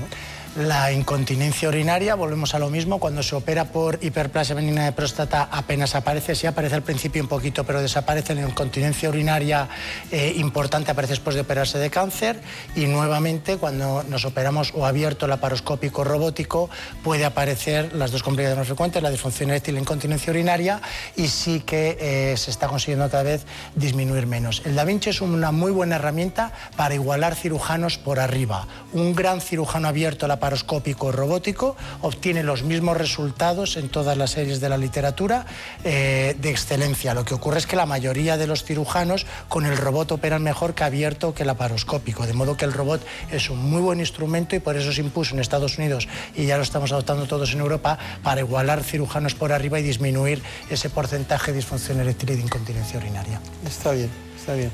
Bueno, de, todas maneras, eh, la, disfunción eréctil tiene muchas caras, en todos los sentidos. Y, da, la impresión de que, de que parece que también que, los hombres no hacen nada, ¿no? Pero realmente no, van solos a la consulta, no van acompañados. Pues yo siempre digo que es muy paradójico, porque el hombre y la mujer hasta los 15 años vamos igual al médico y a partir de los 15 años va mucho más la mujer que el hombre al médico. El hombre frecuenta mucho menos eh, al médico, sin embargo los hombres padecemos más enfermedades y morimos antes que las mujeres y es una paradoja. De modo que la disfunción eréctil es una buena oportunidad que tenemos los médicos de poder eh, dar una visión médica, eh, porque... Claro, mandarlo al internista. El hombre sí que consulta por disfunción eréctil porque tiene un problema. eh, y muchas veces, como, como bien dice, van solos, eh, eh, otras veces van acompañados, que es mejor que vayan acompañados porque en la terapia muchas veces pues conviene que vayamos de la mano con la pareja para solucionarlo, pero entonces el hombre cuando tiene disfunción eréctil sí que acaba yendo al médico y como decía al inicio de mi intervención, como la mayoría de las veces subyacente a la disfunción eréctil hay factores de riesgo cardiovascular, la disfunción eréctil es la punta del iceberg, es lo que vemos del daño vascular que hay y hay, el estudio Cobra dice que un hombre mayor de 50 años con dos o más factores de riesgo cardiovascular que empiece con disfunción eréctil, tiene en un porcentaje del 80% va a desarrollar un evento coronario en tres años. Esto es muy importante lo que acabo de decir. Quiere decir que si usted tiene más de 50 años y empieza con disfunción eréctil... No, yo no tengo años. Usted no, porque está fantástico y estoy seguro... no, bueno, pero que, es una broma que, siempre utilizo en el programa y tengo que mantener porque si no, no se lo creen. Pero es verdad que, que cuando usted ha dado ese trípode de, de problemas, eh, es cierto que después venga un evento cardiológico y que te han avisado por una disfunción eréctil y que tengas mm, la posibilidad de tener eso, es absurdo no ir ya por la disfunción eréctil, sino por la propia salud. Por eso estamos eh, convirtiéndonos en descubridores de diabetes silentes, de hipertensión, de hipertrigliceridemia, modo que vamos por la disfunción eréctil y salimos eh, directamente, como bien decía, o al médico de cabecera que manejan fundamentalmente la mayoría de estas patologías muy bien, o al internista como un especialista quizás un paso más allá de todas estas patologías. Es que le he preguntado esto porque quería ir a la siguiente. Eh, el, mm, el especialista o el médico, el que sea, el médico, que de repente cuando hay una disfunción de eréctil eh, te dice qué pastillas puedes tomar, eh, estamos entrando en, un error, porque estamos solucionando el problema de la inmediatez del deseo sexual o de la planificación de una relación sexual, pero no estamos solucionando el problema de No estamos yendo al problema. Eh, luego hablaremos de eyaculación precoz. Igual que la eyaculación precoz no exige un estudio de base, generalmente la disfunción eréctil sí, porque hay que descartar que subyacentemente existe una de estas enfermedades, de estas patologías. Síndrome metabólico, lo que sea. Que estamos diciendo que, se debería revertir en primer lugar y luego revertir muchos hábitos de vida. Pues como si estoy cansado y tomo cocaína. No, mire usted, eh, haga usted el favor de descansar, de tomarse un tiempo en su vida para hacer deporte y encontrarse bien, pues sería un poco parecido. Tiene disfunción eréctil, no se trata de que se tome pastillas podemos decir tipo Viagra para que nos entendamos todos, inhibidores de la 5-fosfodiesterasa, sino que lo primero que tiene que hacer es ver por qué tiene disfunción eréctil, ver cómo podemos revertir esas causas que la están provocando y probablemente le tenga que decir que tiene que dedicarse un tiempo en su vida para usted a hacer deporte, a reconducir su dieta, a beber menos alcohol, para que no solo no padezca disfunción eréctil, sino que no le dé un infarto y ya no sea una cuestión de calidad de vida, sino de años de vida. De todas maneras, volvemos al tema. Según mis datos, uno al menos, uno de cada cinco hombres, no puede alcanzar una elección plena, uno de cada cinco. Pero solo el 12% se trata. Cuando hablamos de que se trata no quiere decir que tome unas pastillas u otras, sino que se trate de manera ortodoxa y bien, yendo a una consulta tipo como la que tiene el doctor Javier Romero en el Hospital Montepríncipe. Entonces, dicho esto, vayan solos o vayan acompañados, depende del grado de confianza y también de la edad, porque eh, Claro, la mujer con eso de las exploraciones periódicas preventivas, citología, colposcopia, exploraciones y tal, llega un momento que no, eh, es un problema de vergüenza, es un problema de que, aparte de que hay cada vez más mujeres en ese ámbito, pero a los hombres les da vergüenza reconocer que tienen ese problema delante de su pareja, ¿no? delante de cualquiera. Entonces, cuando llega, ¿Qué hace usted ante una disfunción eréctil? ¿Cómo es el procedimiento? Desde que llega hasta que le pone el tratamiento más conveniente. Mm, la disfunción eréctil yo creo es, es algo más frecuente de uno de cada cinco, de uno cada 20, depende de la edad, pero a partir de los 50 años el 50% de los varones padecen algún grado de disfunción ese, eréctil. Ese dato lo manejamos, efectivamente, también lo manejamos. Vamos a empezar diciendo que los hombres deberían ir a revisión eh, también, igual que van las mujeres, a su revisión prostática y a partir de los 45 años todo varón debería ir a una revisión urológica en la que se revisase eh, eh, la, la salud prostática, el hipogonadismo y la salud sexual, la disfunción eréctil. Eh, y si ya está dentro de una rutina de seguimientos, pues se ve si tiene disfunción eréctil o no.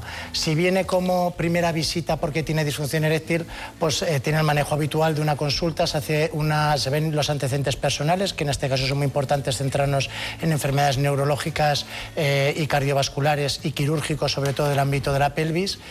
posteriormente vemos cuál es la severidad, cuánto tiempo lleva con la disfunción eréctil, si es capaz de penetrar o no, si le ocurre siempre o solamente situacional, eh, nos hacemos una idea de la severidad. Muchas veces pasamos cuestionarios validados porque nos permite como herramienta tener un lenguaje más objetivo con los pacientes.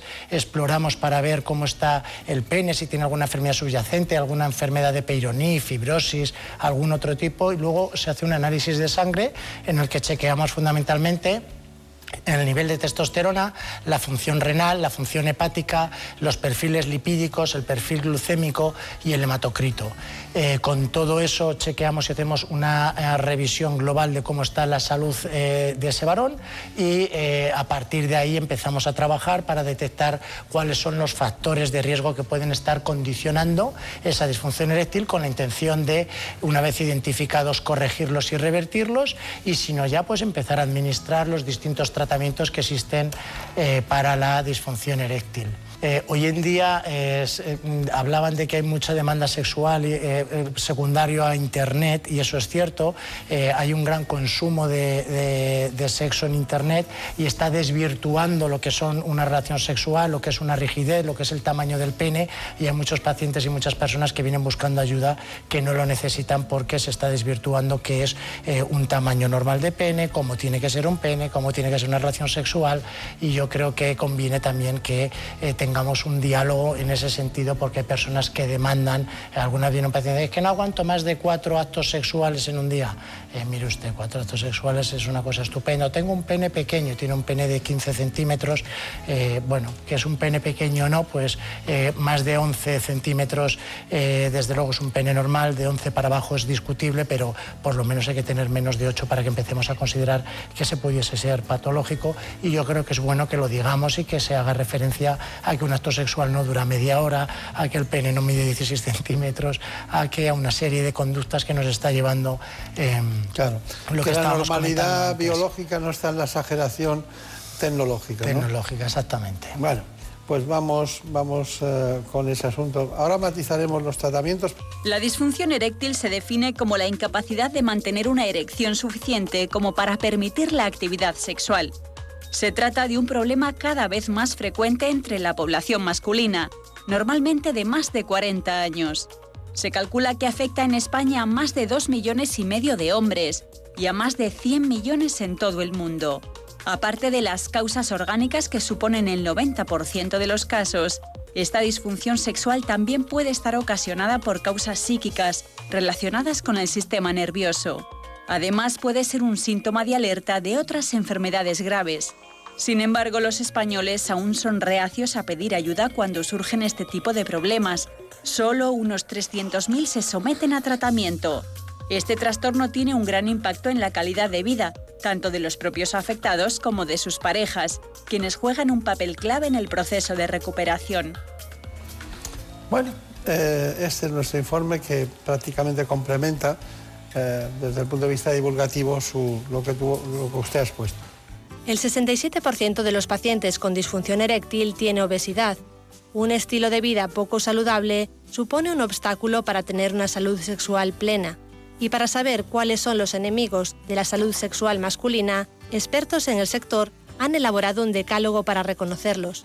El primero es la dieta poco saludable, las dietas ricas en grasas y azúcares disminuyen la energía del hombre que afecta la circulación sanguínea. La obesidad, muy relacionada con los trastornos metabólicos, que puede desembocar en patologías vinculadas con la disfunción eréctil, como la diabetes, que es otro gran enemigo. La hipertensión y el colesterol. Se colapsan las arterias, fluye menos la sangre y llega menos cantidad al pene, lo que dificulta la erección. La apnea del sueño, los hombres con apnea suelen tener un agotamiento físico y mental que influye negativamente en las relaciones sexuales. Los tóxicos, el tabaco, el alcohol y las drogas afectan al sistema nervioso ligado en el deseo sexual. El estrés, así como la ansiedad, disminuyen la libido impiden al hombre concentrarse en la relación sexual. La depresión influye en el estado de ánimo y también los fármacos para tratarla pueden afectar la función sexual. Y por último, el enemigo más conocido es el miedo o la vergüenza ante esta situación, por lo que consultar pronto al especialista para que estudie el inicio del problema constituye la mejor opción. Bueno, es un- una ampliación tocando todos los factores. ¿Le parece bien? Todo Me lo parece coincido plenamente. Vale. Ahora a usted le toca, porque, eh, bueno, siempre se bromea mucho con esto de las pastillas, ¿no? Pero, ¿cuál sería, diríamos, la manera más concisa de explicar los tratamientos posibles, de tratamiento medicamentoso posible, de esos que nadie los conoce, pero, pero se venden millones y nadie sabe dónde están, pero todo el mundo los lleva en el bolsillo, ¿no? Entonces, ¿cos- ¿cómo El, sería? el tratamiento de la disfunción eréctil es eh, una escalera terapéutica. Hemos eh, dicho ya que lo primero que hay que hacer es identificar los factores de riesgo, identificar las noxas que puedan ser modificables y cambiarlos, hábitos de estilo de vida, eh, mejorar nuestra dieta, eh, corregir una hipertensión, una eh, hiperglucemia, mm, etcétera. Pero una vez no respondemos a eso, tenemos primero fármacos orales, que son conocidos como inhibidores de la 5-fosfodiesterasa, que para que todos ustedes me entiendan son las pastillas tipo Viagra, que en España se comercializan cuatro eh, distintas eh, y eh, básicamente funcionan. Nosotros tomamos la pastilla y lo que hace es que nos exacerba una erección, es decir, no nos la provoca, requiere estímulo, lo que hace es que entre más sangre dentro del pene y la mantenga durante más tiempo y con ello eh, mantener una ah, mejor rigidez eh, y así poder mantener una relación sexual eh, completa. Cuando la medicación oral, que por cierto es muy segura, aunque tiene mala fama, la mala fama vino por el estudio inicial que se hizo que estuvo mal diseñado, pero las pastillas los iones de 5 fosfodiesterasa son muy seguros y solamente no lo deben tomar aquellos que tengan un uso concomitante de nitratos, de una, de una medicina que hace una vasodilatación en pacientes cardiópatas. Nosotros lo utilizamos en trasplantados, lo utilizamos en pacientes muy complejos, es muy seguro y funciona muy bien. Cuando fracasan las pastillas orales pasamos a eh, la prostaglandina. La prostaglandina, igual que la pastilla sí requiere estímulo y lo que hace es que se acerba, la prostaglandina sí que provoca directamente una erección y se puede utilizar vía tópica en un gel que se aplica en el pene y se absorbe y llega al cuerpo cavernoso, o si así no funciona, inyectada dentro del pene. La inyección dentro del pene suena peor que es, se consigue una erección eh, es- mm, provocada por esta eh, inyección y se puede tener una relación sexual y hay muchísimas personas que eh, tienen que recurrir a estas inyecciones para tener relaciones sexuales y es una opción eh, bastante aceptable. Y cuando con esto o no se consigue una eh, rigidez suficiente o las personas no están satisfechas con estas medicaciones, tenemos la posibilidad de implantar una prótesis de pene. Una prótesis de pene es un dispositivo que eh, consta de dos cilindros que se meten dentro del pene y una bomba que queda dentro del escroto. Si la persona está desnuda, nadie sabe si la tiene puesta y cuando quiere una relación sexual, eh, activando la perita, que sería como un tercer testículo dentro del escroto, se llenan de suero los dos cilindros que están dentro del pene y se consigue por un sistema hidráulico la rigidez que nos falta para poder tener la relación sexual. Una prótesis de pene no varía ni el orgasmo ni la eyaculación, es decir, la sensibilidad es la misma, el placer es el mismo, el eyaculado es el mismo, la prótesis nos aporta la rigidez que faltaría en estos pacientes extremos que no hemos respondido al tratamiento médico. De modo que el mensaje desde aquí es que la disfunción eréctil tiene solución siempre. Siempre que uno quiera solucionarla, la va a solucionar. Porque si eh, no conseguimos con medicación, con la cirugía implantando la prótesis de pene, lo resolveríamos. El problema está en que pues, mucha gente por tabúes, por eh, cómo voy a poner una prótesis de pene, pues lo rechazan, aunque el número de prótesis de pene que estamos implantando hoy en día en España se está siendo exponencial.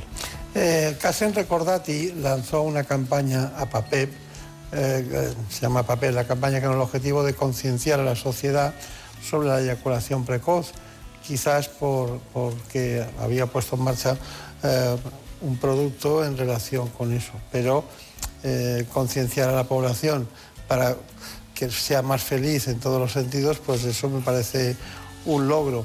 Dentro de esos, de esos nuevos tratamientos, eh, ¿han generado una nueva esperanza para usted en ese sentido?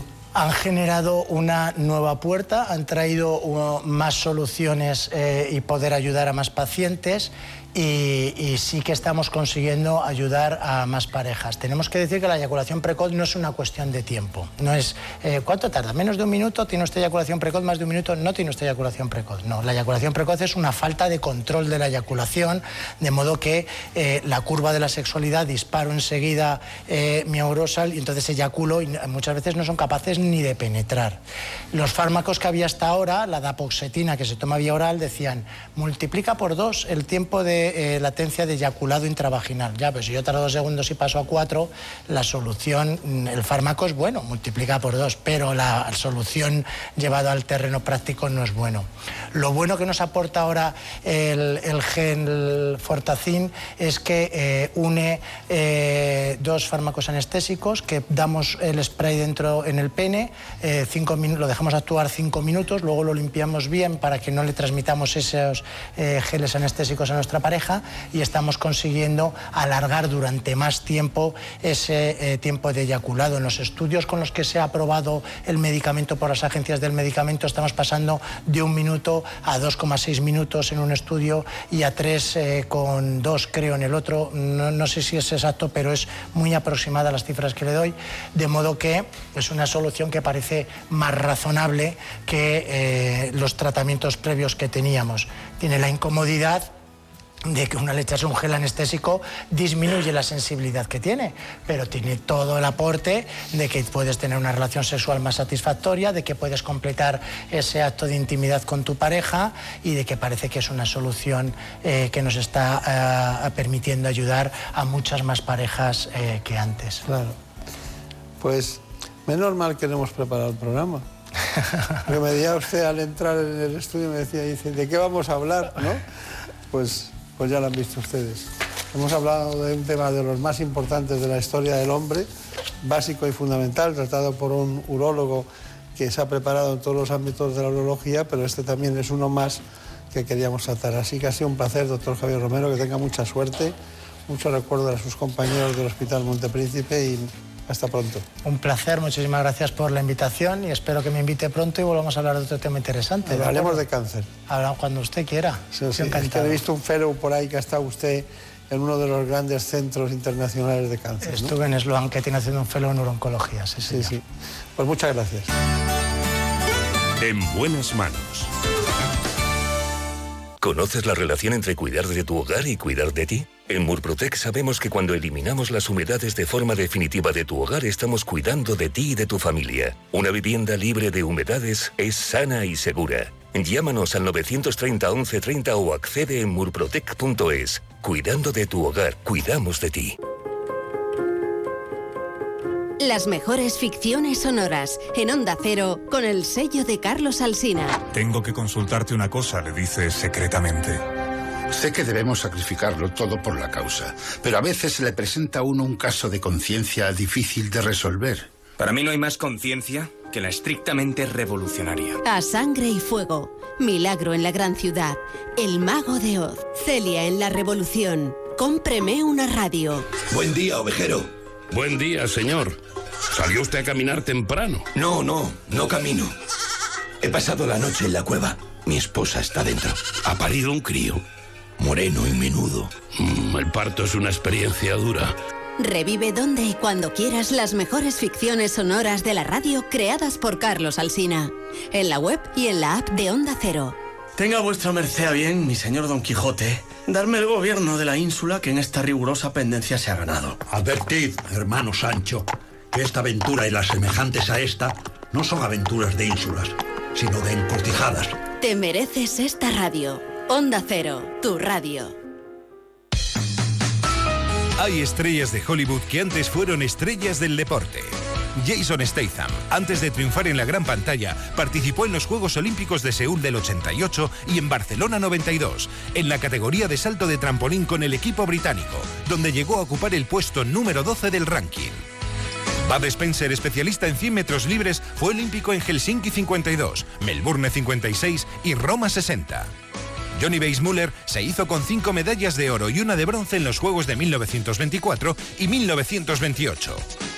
Sus 12 películas como Tarzán y su conocido Grito de la Selva forman parte de la historia del cine. Grandes actores que fueron grandes deportistas. Si te gusta el deporte, quieres vivir todos los partidos y tener todos los datos, escucha los fines de semana Radio Estadio. Los sábados a las 3 y media de la tarde y domingos a las 3, con Antonio Esteba y Javier Ruiz Taboada. Onda Cero, 30 años de radio. 30 años siendo testigos de la historia. Hemos crecido juntos. Llevamos en Onda Cero contando historias tres décadas, colocándonos en las vidas de los oyentes día a día, minuto a minuto, ofreciendo esta voz de forma más cercana para hacer de esta casa la radio la de todos. Contándote cada día lo que sucede, haciendo programas especiales desde el corazón de la noticia en cualquier parte del mundo y viviendo también experiencias únicas con programas creativos, innovadores y participativos, combinando lo cotidiano y lo excepcional para sorprenderte cada día. 30 años de radio. Oiga, y aún nos siguen pasando cosas cada día que jamás pensamos que nos llegaran a pasar. Casi 11.000 días de información y entretenimiento, pero sobre todo de compañía. Ya se les va a hacer corto, ya lo verán, porque hay radio y hay Onda Cero que permanece siempre abierta para ustedes. Gracias por nuestros primeros 30 años juntos. Y ahora empieza lo mejor. Te mereces esta radio. Onda Cero, tu radio. La Rosa de los Vientos. Nuevas teorías y datos. Casos sin resolver. Misterio, ciencia e historia con Bruno Cardeñosa. Hablamos de una moneda que tiene a un ovni. La Casa de Moneda de Canadá ha sacado una serie de monedas en la que se inmortalizan avistamientos ovnis célebres. Nos vamos de paseo por la prehistoria. La prehistoria no tenemos ningún documento escrito que nos permitan analizar historias de lo que haya ocurrido. Bueno, un estudio que se ha realizado ahora a partir de unas huellas que están fosilizadas. Estamos hablando de la inteligencia de los insectos, las hormigas. Lo que han eh, descubierto estos investigadores es que tienen capacidades cognitivas para hacer estructuras. La Rosa de los Vientos, con Bruno Cardeñosa. Los sábados a la una y los domingos a la una y media de la madrugada. Y cuando quieras, en la app y en la web de Onda Cero. Te mereces esta radio. Onda Cero. Tu radio.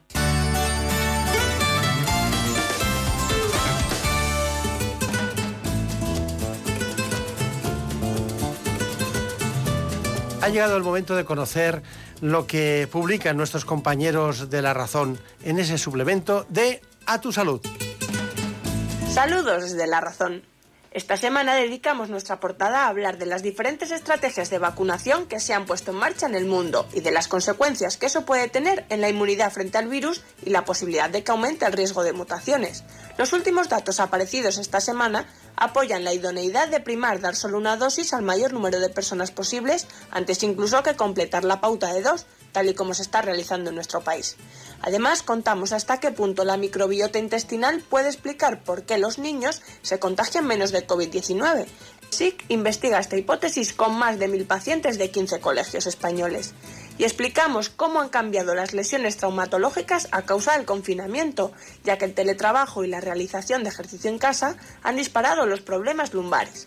También hablamos de oncología con el doctor Joaquín Gavilá, jefe clínico del Servicio de Oncología del Instituto Valenciano de Oncología, quien asegura que el diagnóstico temprano del cáncer salva vidas. Y en nuestra contra entrevistamos a Álvaro Vargas, autor del libro Refuerza tus defensas, quien nos confirma que el azúcar refinado es el peor enemigo de nuestro sistema inmune. Pero como siempre, estos son solo algunos de los contenidos. Encontrarán más información en las páginas del suplemento a tu salud y durante toda la semana en nuestra web www.larazón.es barra salud. Sin más, que pasen una feliz semana y cuídense. En buenas manos. El programa de salud de Onda Cero.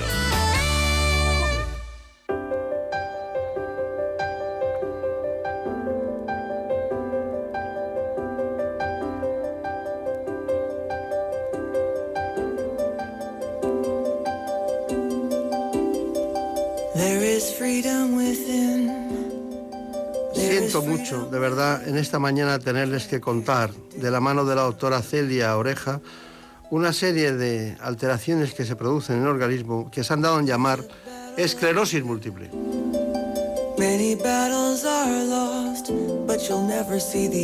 Ella es neuróloga del Hospital Universitario, el Clínico de San Carlos de Madrid.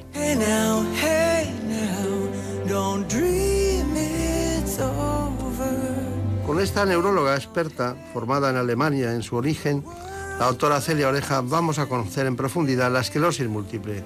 Antes, a ella y a ustedes les propongo este informe. En buenas manos. El programa de salud de Onda Cero. Cada año se diagnostican cerca de 1.800 nuevos casos de esclerosis múltiple en España, una enfermedad neurológica que ya afecta en nuestro país a unas 50.000 personas. Y tras los accidentes de tráfico es la segunda causa de discapacidad en adultos jóvenes. Esta enfermedad suele comenzar entre los 20 y los 45 años y por causas que aún se desconocen es tres veces más frecuente en mujeres. Entre los primeros síntomas destacan la alteración de la sensibilidad, hormigueos, fatiga, dificultad para andar o visión borrosa.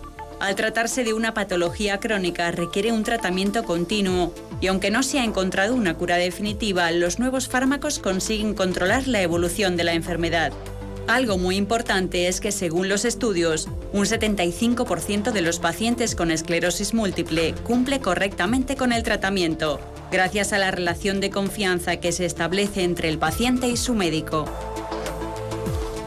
Bueno, pues tenemos que agradecer mucho a la doctora Celia Oreja Guevara que esté aquí con nosotros. Es neurólogo, trabaja en el Hospital Clínico Universitario San Carlos de Madrid, pero también ha estado en el Hospital de Fuenlabrada, en La Paz, se formó en Alemania. Curiosamente, uno de los institutos eh, más importantes de Europa, el Instituto Max Planck, hizo la tesis doctoral y luego estudió concretamente la, la especialidad en el servicio de neurología de otro de los grandes lugares europeos en esta neurología, el clínico Bensheim de, de, de, Bochum, creo, ¿no? Qué gran ciudad Bochum, ¿no? Sí, sí, está muy bien, tiene, está, sí, tiene mucha cultura, también tiene un buen equipo de fútbol, aunque tienen mejor los de al lado, pero sí, sí. en Alemania siempre hay uno al lado que tiene mejor sí, equipo sí, de fútbol. Sí, el Gelsenkirchen es eh, un equipo que siempre está rival con ellos. Sí.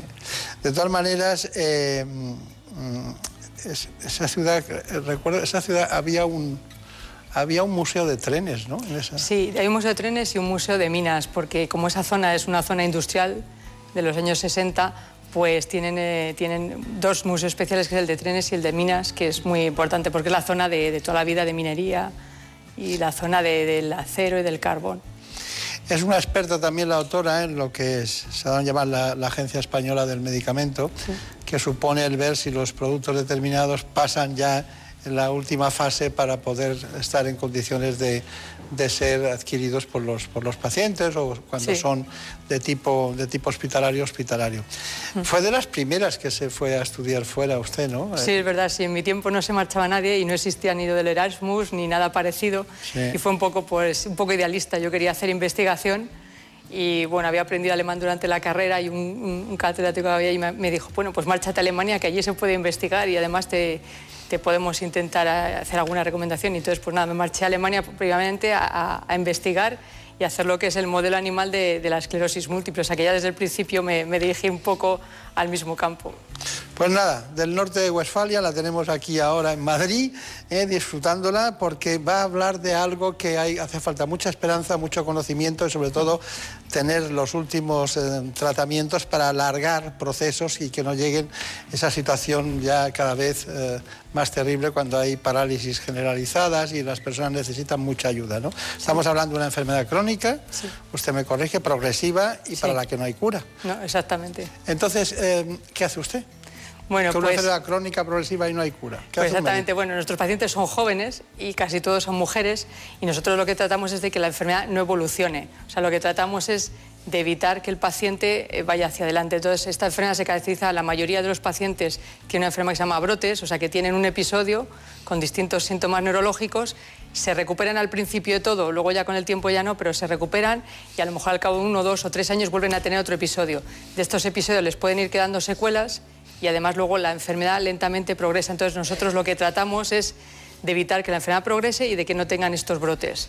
Entonces los tratamientos de hoy en día van todos dirigidos a lo mismo, a que el paciente no tenga brotes, o sea, intentar que la enfermedad se pare lo más posible, que la enfermedad no progrese y luego que el cerebro no se dañe, porque esta enfermedad lo que produce son unas lesiones eh, en el cerebro, que quiere decir que son lesiones que pierden la mielina y la mielina es fundamental para que los nervios funcionen y de lo que tratamos es que el, cerebro no se dañe. Entonces, igual que los de dicen que el tiempo es cerebro y que hay que preservar el cerebro, pues nosotros es lo mismo. hay que intentar que el cerebro se dañe lo menos posible para que así se preserve mucho la función del cerebro y de los nervios y así el paciente no tenga una discapacidad, porque lo más importante es que no vaya acumulando secuelas, sino acumule discapacidad, porque si va acumulando discapacidad, pues al final ya no se puede hacer nada. Claro.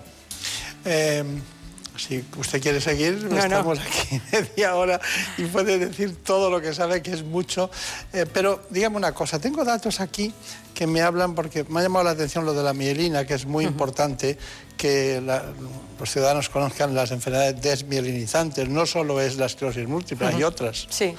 y también es verdad que la mielina es un tipo de grasa en el que bueno, hay una serie de sustancias eh, íntimamente unidas. ¿Hay algo de hereditario, de genético en este tipo de, de, patología? Realmente no. O sea, lo único que nosotros sabemos es que hay unos determinados genes, pero que son más típicos de la raza blanca que sí que digamos esos genes hacen que la, la, persona tenga más probabilidad de tener esclerosis múltiple, pero no es un único gen como o sea que realmente no se hereda, sino que hay un riesgo. Cuando uno tiene tres o cuatro genes determinados tienes un riesgo, pero heredarse no se hereda. Claro.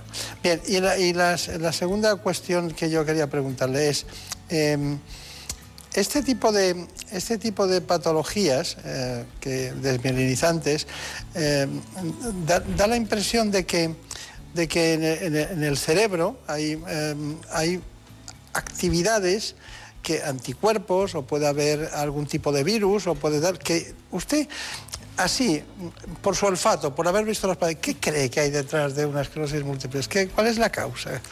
Pues la causa es difícil de saberla. Nosotros creemos que la, causa está fuera del cerebro, que probablemente está en algún virus o alguna causa, digamos ambiental, que es la que cambia los linfocitos y hace que estos linfocitos, que normalmente están en la sangre, pasen al cerebro, se conviertan, digamos, en, en linfocitos patógenos, patológicos, que son los que causan el daño y entonces cruzan al cerebro. Si no, los linfocitos normalmente están en la sangre pero hay algo que hace que los cambie. Entonces hay una hipótesis que pueden ser virus, que un virus cambia los linfocitos y estos linfocitos cambiados son los que pasan al cerebro y producen toda la inflamación, desminización y todo. Si son virus es mala suerte, ¿verdad? si son virus, sí. No se sabe lo que es, no se sabe si son los virus, si es el medio ambiente. Ahora se está hablando de las bacterias del, intestino, que pueden ser bacterias del intestino. No se sabe exactamente qué es lo que produce. Estamos muy en el intestino para todos, sí, Sí, sí, es verdad, ¿eh? Sí, es curioso. Bueno, eh, esclerosis múltiple. El, paciente cuando llega a la consulta, llega a la consulta por primera vez, llega porque sabe que tiene ya una esclerosis o puede tener algo mal, o llega por un síntoma determinado. ¿Cuál es? ¿Cómo, cómo debutan en la consulta? Sí, normalmente llegan por un síntoma determinado. Pocas veces llegan porque ya con el diagnóstico. En general, lo más frecuente que llegan es porque tienen visión borrosa, porque como son personas jóvenes, de repente un día se han levantado y ven que ven borroso o que ven doble y van al médico de cabecera que directamente les suele mandar al neurólogo. Eso es lo más frecuente. Y luego el otro tipo de síntomas que son frecuentes son alteraciones de la sensibilidad en los brazos o en las piernas que suelen durar varios días. Entonces normalmente ahí o van al médico de cabecera o van al traumatólogo. Y entonces ya del traumatólogo, del médico de cabecera, nos lo mandan a nosotros, pero realmente cuando viene a nosotros casi nadie sabe que tiene una esclerosis múltiple. Los pacientes nadie piensa que puede tener una enfermedad de este tipo porque no es tan conocida como uno piensa. Claro. Claro, claro. Siempre se piensa más que es una cosa espalda, una hernia o alguna cosa de ese tipo. Ya. Y, pero cuando se, hay otro momento importante, hmm. uno, visión borrosa debe ser uno de los más frecuentes, pero para, para llegar a la consulta, pero hay un momento que es cuando eh, les dan el diagnóstico, ¿no? Sí. Ahí es un drama, ¿no? Sí, bueno, sí, es bastante, sí, es bastante difícil. O nosotros intentamos ya, cuando la primera vez les vemos con los síntomas, ir encauzándoles de que va a ser una enfermedad neurológica y de que va a ser una enfermedad crónica, y les decimos de momento que no miren a internet porque si no empiezan a, ver muchas cosas y luego, pues sí, más de uno cuando le decimos el diagnóstico, pues hay muchas personas que lloran o que se quedan un poco chocadas, que no saben qué preguntar. Por eso nosotros normalmente hacemos dos consultas. En una donde les explicamos qué es la enfermedad y qué les va a suponer en su vida y qué va a suponer una enfermedad crónica, si van a poder tener hijos, cómo va a ser su vida laboral. Y luego hacemos una segunda consulta, normalmente a las dos semanas, donde les hemos dado un tiempo, esas dos semanas, para pensar y para hacer preguntas. Y cuando vienen ya nos hacen preguntas. Probablemente cuando hacemos, damos el diagnóstico no suelen hacer muchas preguntas porque se quedan un poco así pensativos y quedan, claro, normalmente es debemos decir que es una enfermedad crónica cuando uno tiene 30 años y que es una enfermedad del, cerebro, pues la verdad es que asusta a muchos pacientes. Claro. Bueno, eh, ustedes tienen que diagnosticar. Para diagnosticar utilizan la resonancia magnética, una punción lumbar, pero también lo que llaman la OCT, la tomografía tengo datos aquí de coherencia óptica. ¿no? Eh, estamos hablando de ver el nervio óptico. ¿no? Exactamente. El Servicio de Neurología del Hospital Clínico San Carlos utiliza en su unidad de esclerosis múltiple una nueva tecnología que permite mejorar el diagnóstico y pronóstico de los pacientes que sufren esta patología. Se trata de la tomografía de coherencia óptica. Bueno, Marina, pues esta prueba que te vamos a hacer sirve para analizar tu nervio óptico, para ver cómo tienes de adelgazado o no la capa de, de, las neuronas que están dentro del nervio óptico. La tomografía de coherencia óptica es un aparato que se ha usado mucho en oftalmología y que se basa en un, simplemente en un principio de ecografía. Entonces, eh, este aparato, para lo que nos sirve a nosotros, es para ver sobre todo el nervio óptico. Entonces, el nervio óptico es un nervio que no está recubierto de mielina y que se afecta muchas veces en los pacientes con esclerosis múltiple. Sigue aquí colocada y ahora mi compañera, la doctora González, te va a hacer un análisis de la mácula. Hola Marina, pues vamos a hacerte la segunda parte, ¿vale? Mira fijamente a la luz azul. Muchos pacientes con esclerosis múltiple comienzan con una neuritis óptica, un trastorno que les produce dolor y visión borrosa. Nosotros podemos hacer un diagnóstico y un diagnóstico diferencial de los pacientes que tienen una neuritis óptica como consecuencia de una inflamación y que van a tener una, esclerosis múltiple o si es una neuropatía óptica como consecuencia, por ejemplo, del cierre de un vaso y una patología vascular. No solo lo usamos en pacientes que no tienen tratamiento, lo estamos empezando a usar en pacientes con tratamiento, porque así vemos si el tratamiento está realmente haciendo una función en el paciente. O sea, nosotros sabemos que por historia natural, un paciente no tratado, cada vez el nervio óptico va teniendo menos fibras, menos fibras, menos fibras, hasta que llega una atrofia. Nosotros al paciente le damos un tratamiento y entonces podemos comparar de un año a otro y vemos si está realmente perdiendo fibras o no está perdiendo prácticamente ninguna o lo está haciendo muy despacio. De tal forma que nosotros podemos utilizar este, la tomografía de coherencia óptica para ver si la respuesta al tratamiento es buena o si la respuesta al tratamiento no es buena. Bueno, pues la tomografía de coherencia óptica. Es, estoy seguro que hay mucha gente que no sabe, lo, no sabía lo que, lo que era y que ustedes utilizan. Eh, pero resonancia magnética, punción lumbar y, y ver el, ner el, nervio óptico. Si tuviera que prescindir de dos, de, de, ¿con cuál se quedaría de las No, tres? es difícil prescindir de dos, ¿eh? Hombre, eh, digamos, es clave la resonancia magnética. O sea, si solo puedo hacer una, la resonancia magnética claro. claramente. Sí, claramente. Y la clínica. Y la clínica, eso siempre, eso siempre, porque si no tenemos el síntoma no sabemos lo que tiene el paciente. Bueno, la punción lumbar no viene mal, no viene porque la, te quitas de encima muchas sí, cosas. Sí, sobre todo para el diagnóstico diferencial. Claro, para descartar. Y finalmente lo de... Es la tomografía casi... es, nos sirve para cuando hay, por ejemplo, diagnóstico diferencial con un paciente que ve borroso y no está claro si es una cuestión del nervio o es una cuestión del ojo. Sí. Y luego, para, sobre todo para el seguimiento, nos sirve también mucho. Está bien. Hemos querido conocer lo que opinan los, los pacientes que están agrupados en la Asociación de Esclerosis Múltiple Madrid. Uh -huh. Y hemos acudido a, a, un centro y ahí estaba Ana, concretamente Berceo. Cuando llega un paciente nuevo a la asociación o un familiar, lo primero que hacemos es concertar una cita, una entrevista, para contar un poco qué hacemos, cómo trabajamos y que ellos nos puedan trasladar su situación y las necesidades que pueden tener en ese momento. Y a partir de ahí diseñamos una estrategia de intervención individualizada y diseñada para la, cubrir las necesidades de esa persona o de esa familia en ese momento. Hay tres partes importantes en el tratamiento de esta enfermedad, la parte farmacológica, la parte de la neurorehabilitación y la parte del autocuidado del propio paciente. Es importante que el paciente tenga un papel activo en el manejo de la sintomatología de su enfermedad y en el autocuidado y que tenga una buena gestión del estrés. Esta es una enfermedad eh, crónica, de larga duración y hay periodos de estabilidad y periodos de cambio. Es en esos periodos de cambio donde es importante prevenir e intervenir. Actualmente hay un 40% de personas recién diagnosticadas que no quieren acercarse a un recurso como una asociación, sobre todo porque temen encontrarse en sala de espera con alguien que pueda estar eh, peor ¿no? y poder enfrentarse con esa situación emocionalmente. Es cierto que luego cuando vienen te cuentan, jo, si yo lo hubiera sabido antes, eh, lo que podéis hacer o la orientación que puedo encontrar y el acompañamiento que puedo encontrar no solo a nivel profesional sino con los otros pacientes que me encuentro en sala de espera hubiera venido antes. Buscar información, tener un papel activo en el manejo de la enfermedad, eh, contarlo a las personas cercanas, tener el apoyo del entorno facilita la convivencia con la enfermedad y facilita un buen afrontamiento de la enfermedad. Bueno, se transmitía mucha paz, pero había detrás hay mucho sufrimiento. ¿no? Exactamente. Eh, ¿Es cierto el dato que afecta a 50.000 personas en España? Sí, exactamente. Y es cierto que cada año se detectan 1.800 nuevos sí, casos. Es, cierto, sí. sí. Bueno, cada eh, vez más, ¿eh? Yo creo que nos estamos quedando cortos en las cifras. Bueno, es posible.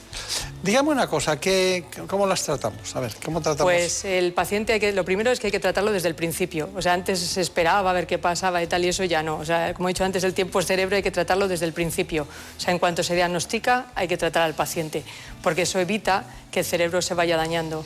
Y luego para tratarlo, digamos, si tenemos dos tipos de tratamiento, cada día, como tenemos lo que llamamos el tratamiento personalizado, lo que se trata es de a cada paciente darle el que, el que le está más adecuado. No todos tienen que tener todos los tratamientos, ni todos, ni un tratamiento para todos. Entonces tenemos lo que se llaman dos líneas y la primera línea es cuando el paciente empieza con la enfermedad, que son tratamientos que tienen una eficacia moderada, pero no tienen prácticamente efectos secundarios, o sea que tienen pocos efectos secundarios y el tratamiento el paciente los tolera bien y normalmente pues le permite seguir trabajando y normalizando su vida.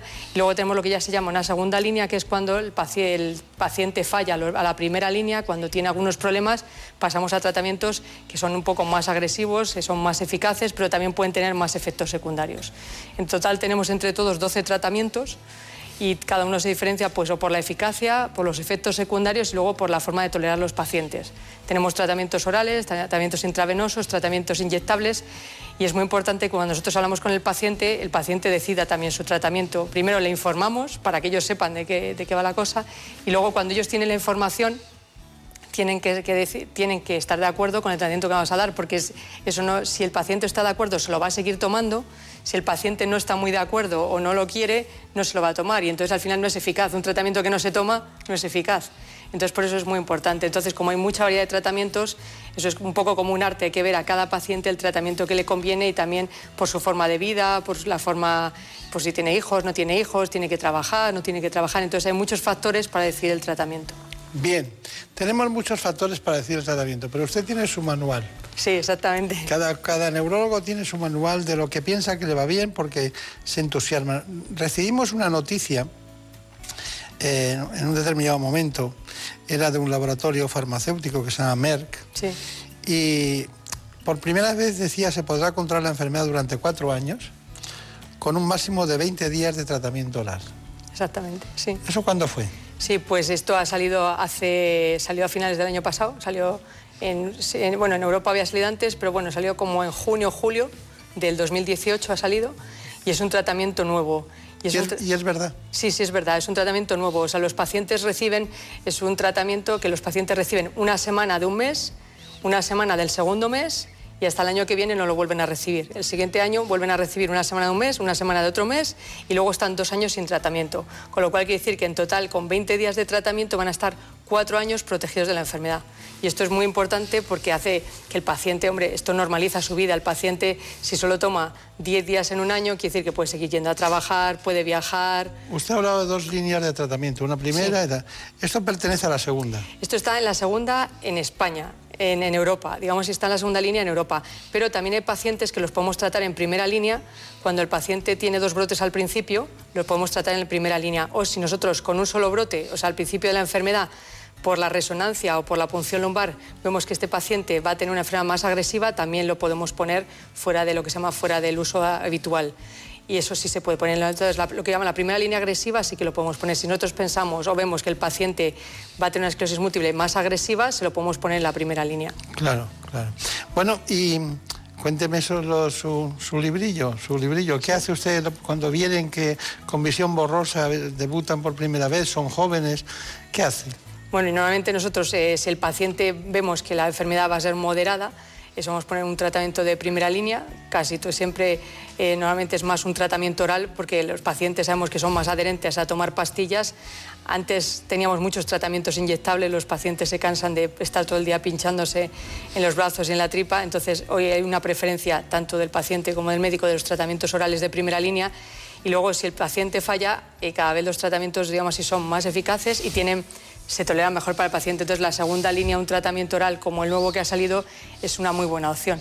Si tenemos tratamientos también intravenosos, que son buenas opciones, que son tratamientos muy eficaces para enfermedades más agresivas. Muy bien, pues ha sido un placer. Igualmente. un placer estar con, con usted y sobre todo eh, ver su, su, extraordinaria formación académica en todos los sentidos en Alemania y recordarnos que en Bochum y en, en Helsinki no solo hay fútbol, sino también neurología. Sí, exactamente. Muchísimas sí. gracias y que sea muy feliz. Hasta vale, pronto. muchas gracias. Por un beso tuyo, contigo me voy, no me lo pregunto, contigo me voy,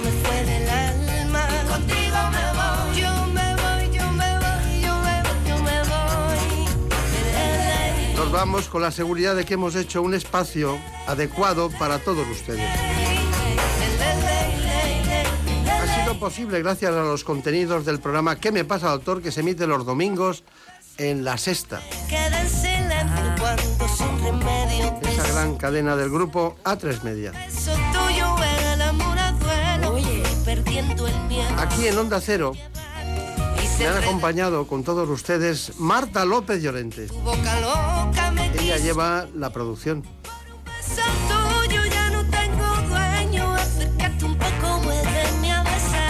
La realización ha corrido a cargo de Nacho Arias. No juegues conmigo, contigo me voy. Quédate esta noche, contigo me voy. Conmigo, conmigo, conmigo, ay, por un beso. Que tengan un buen fin de semana. No juegues conmigo. Volveremos, seguiremos hablando de salud.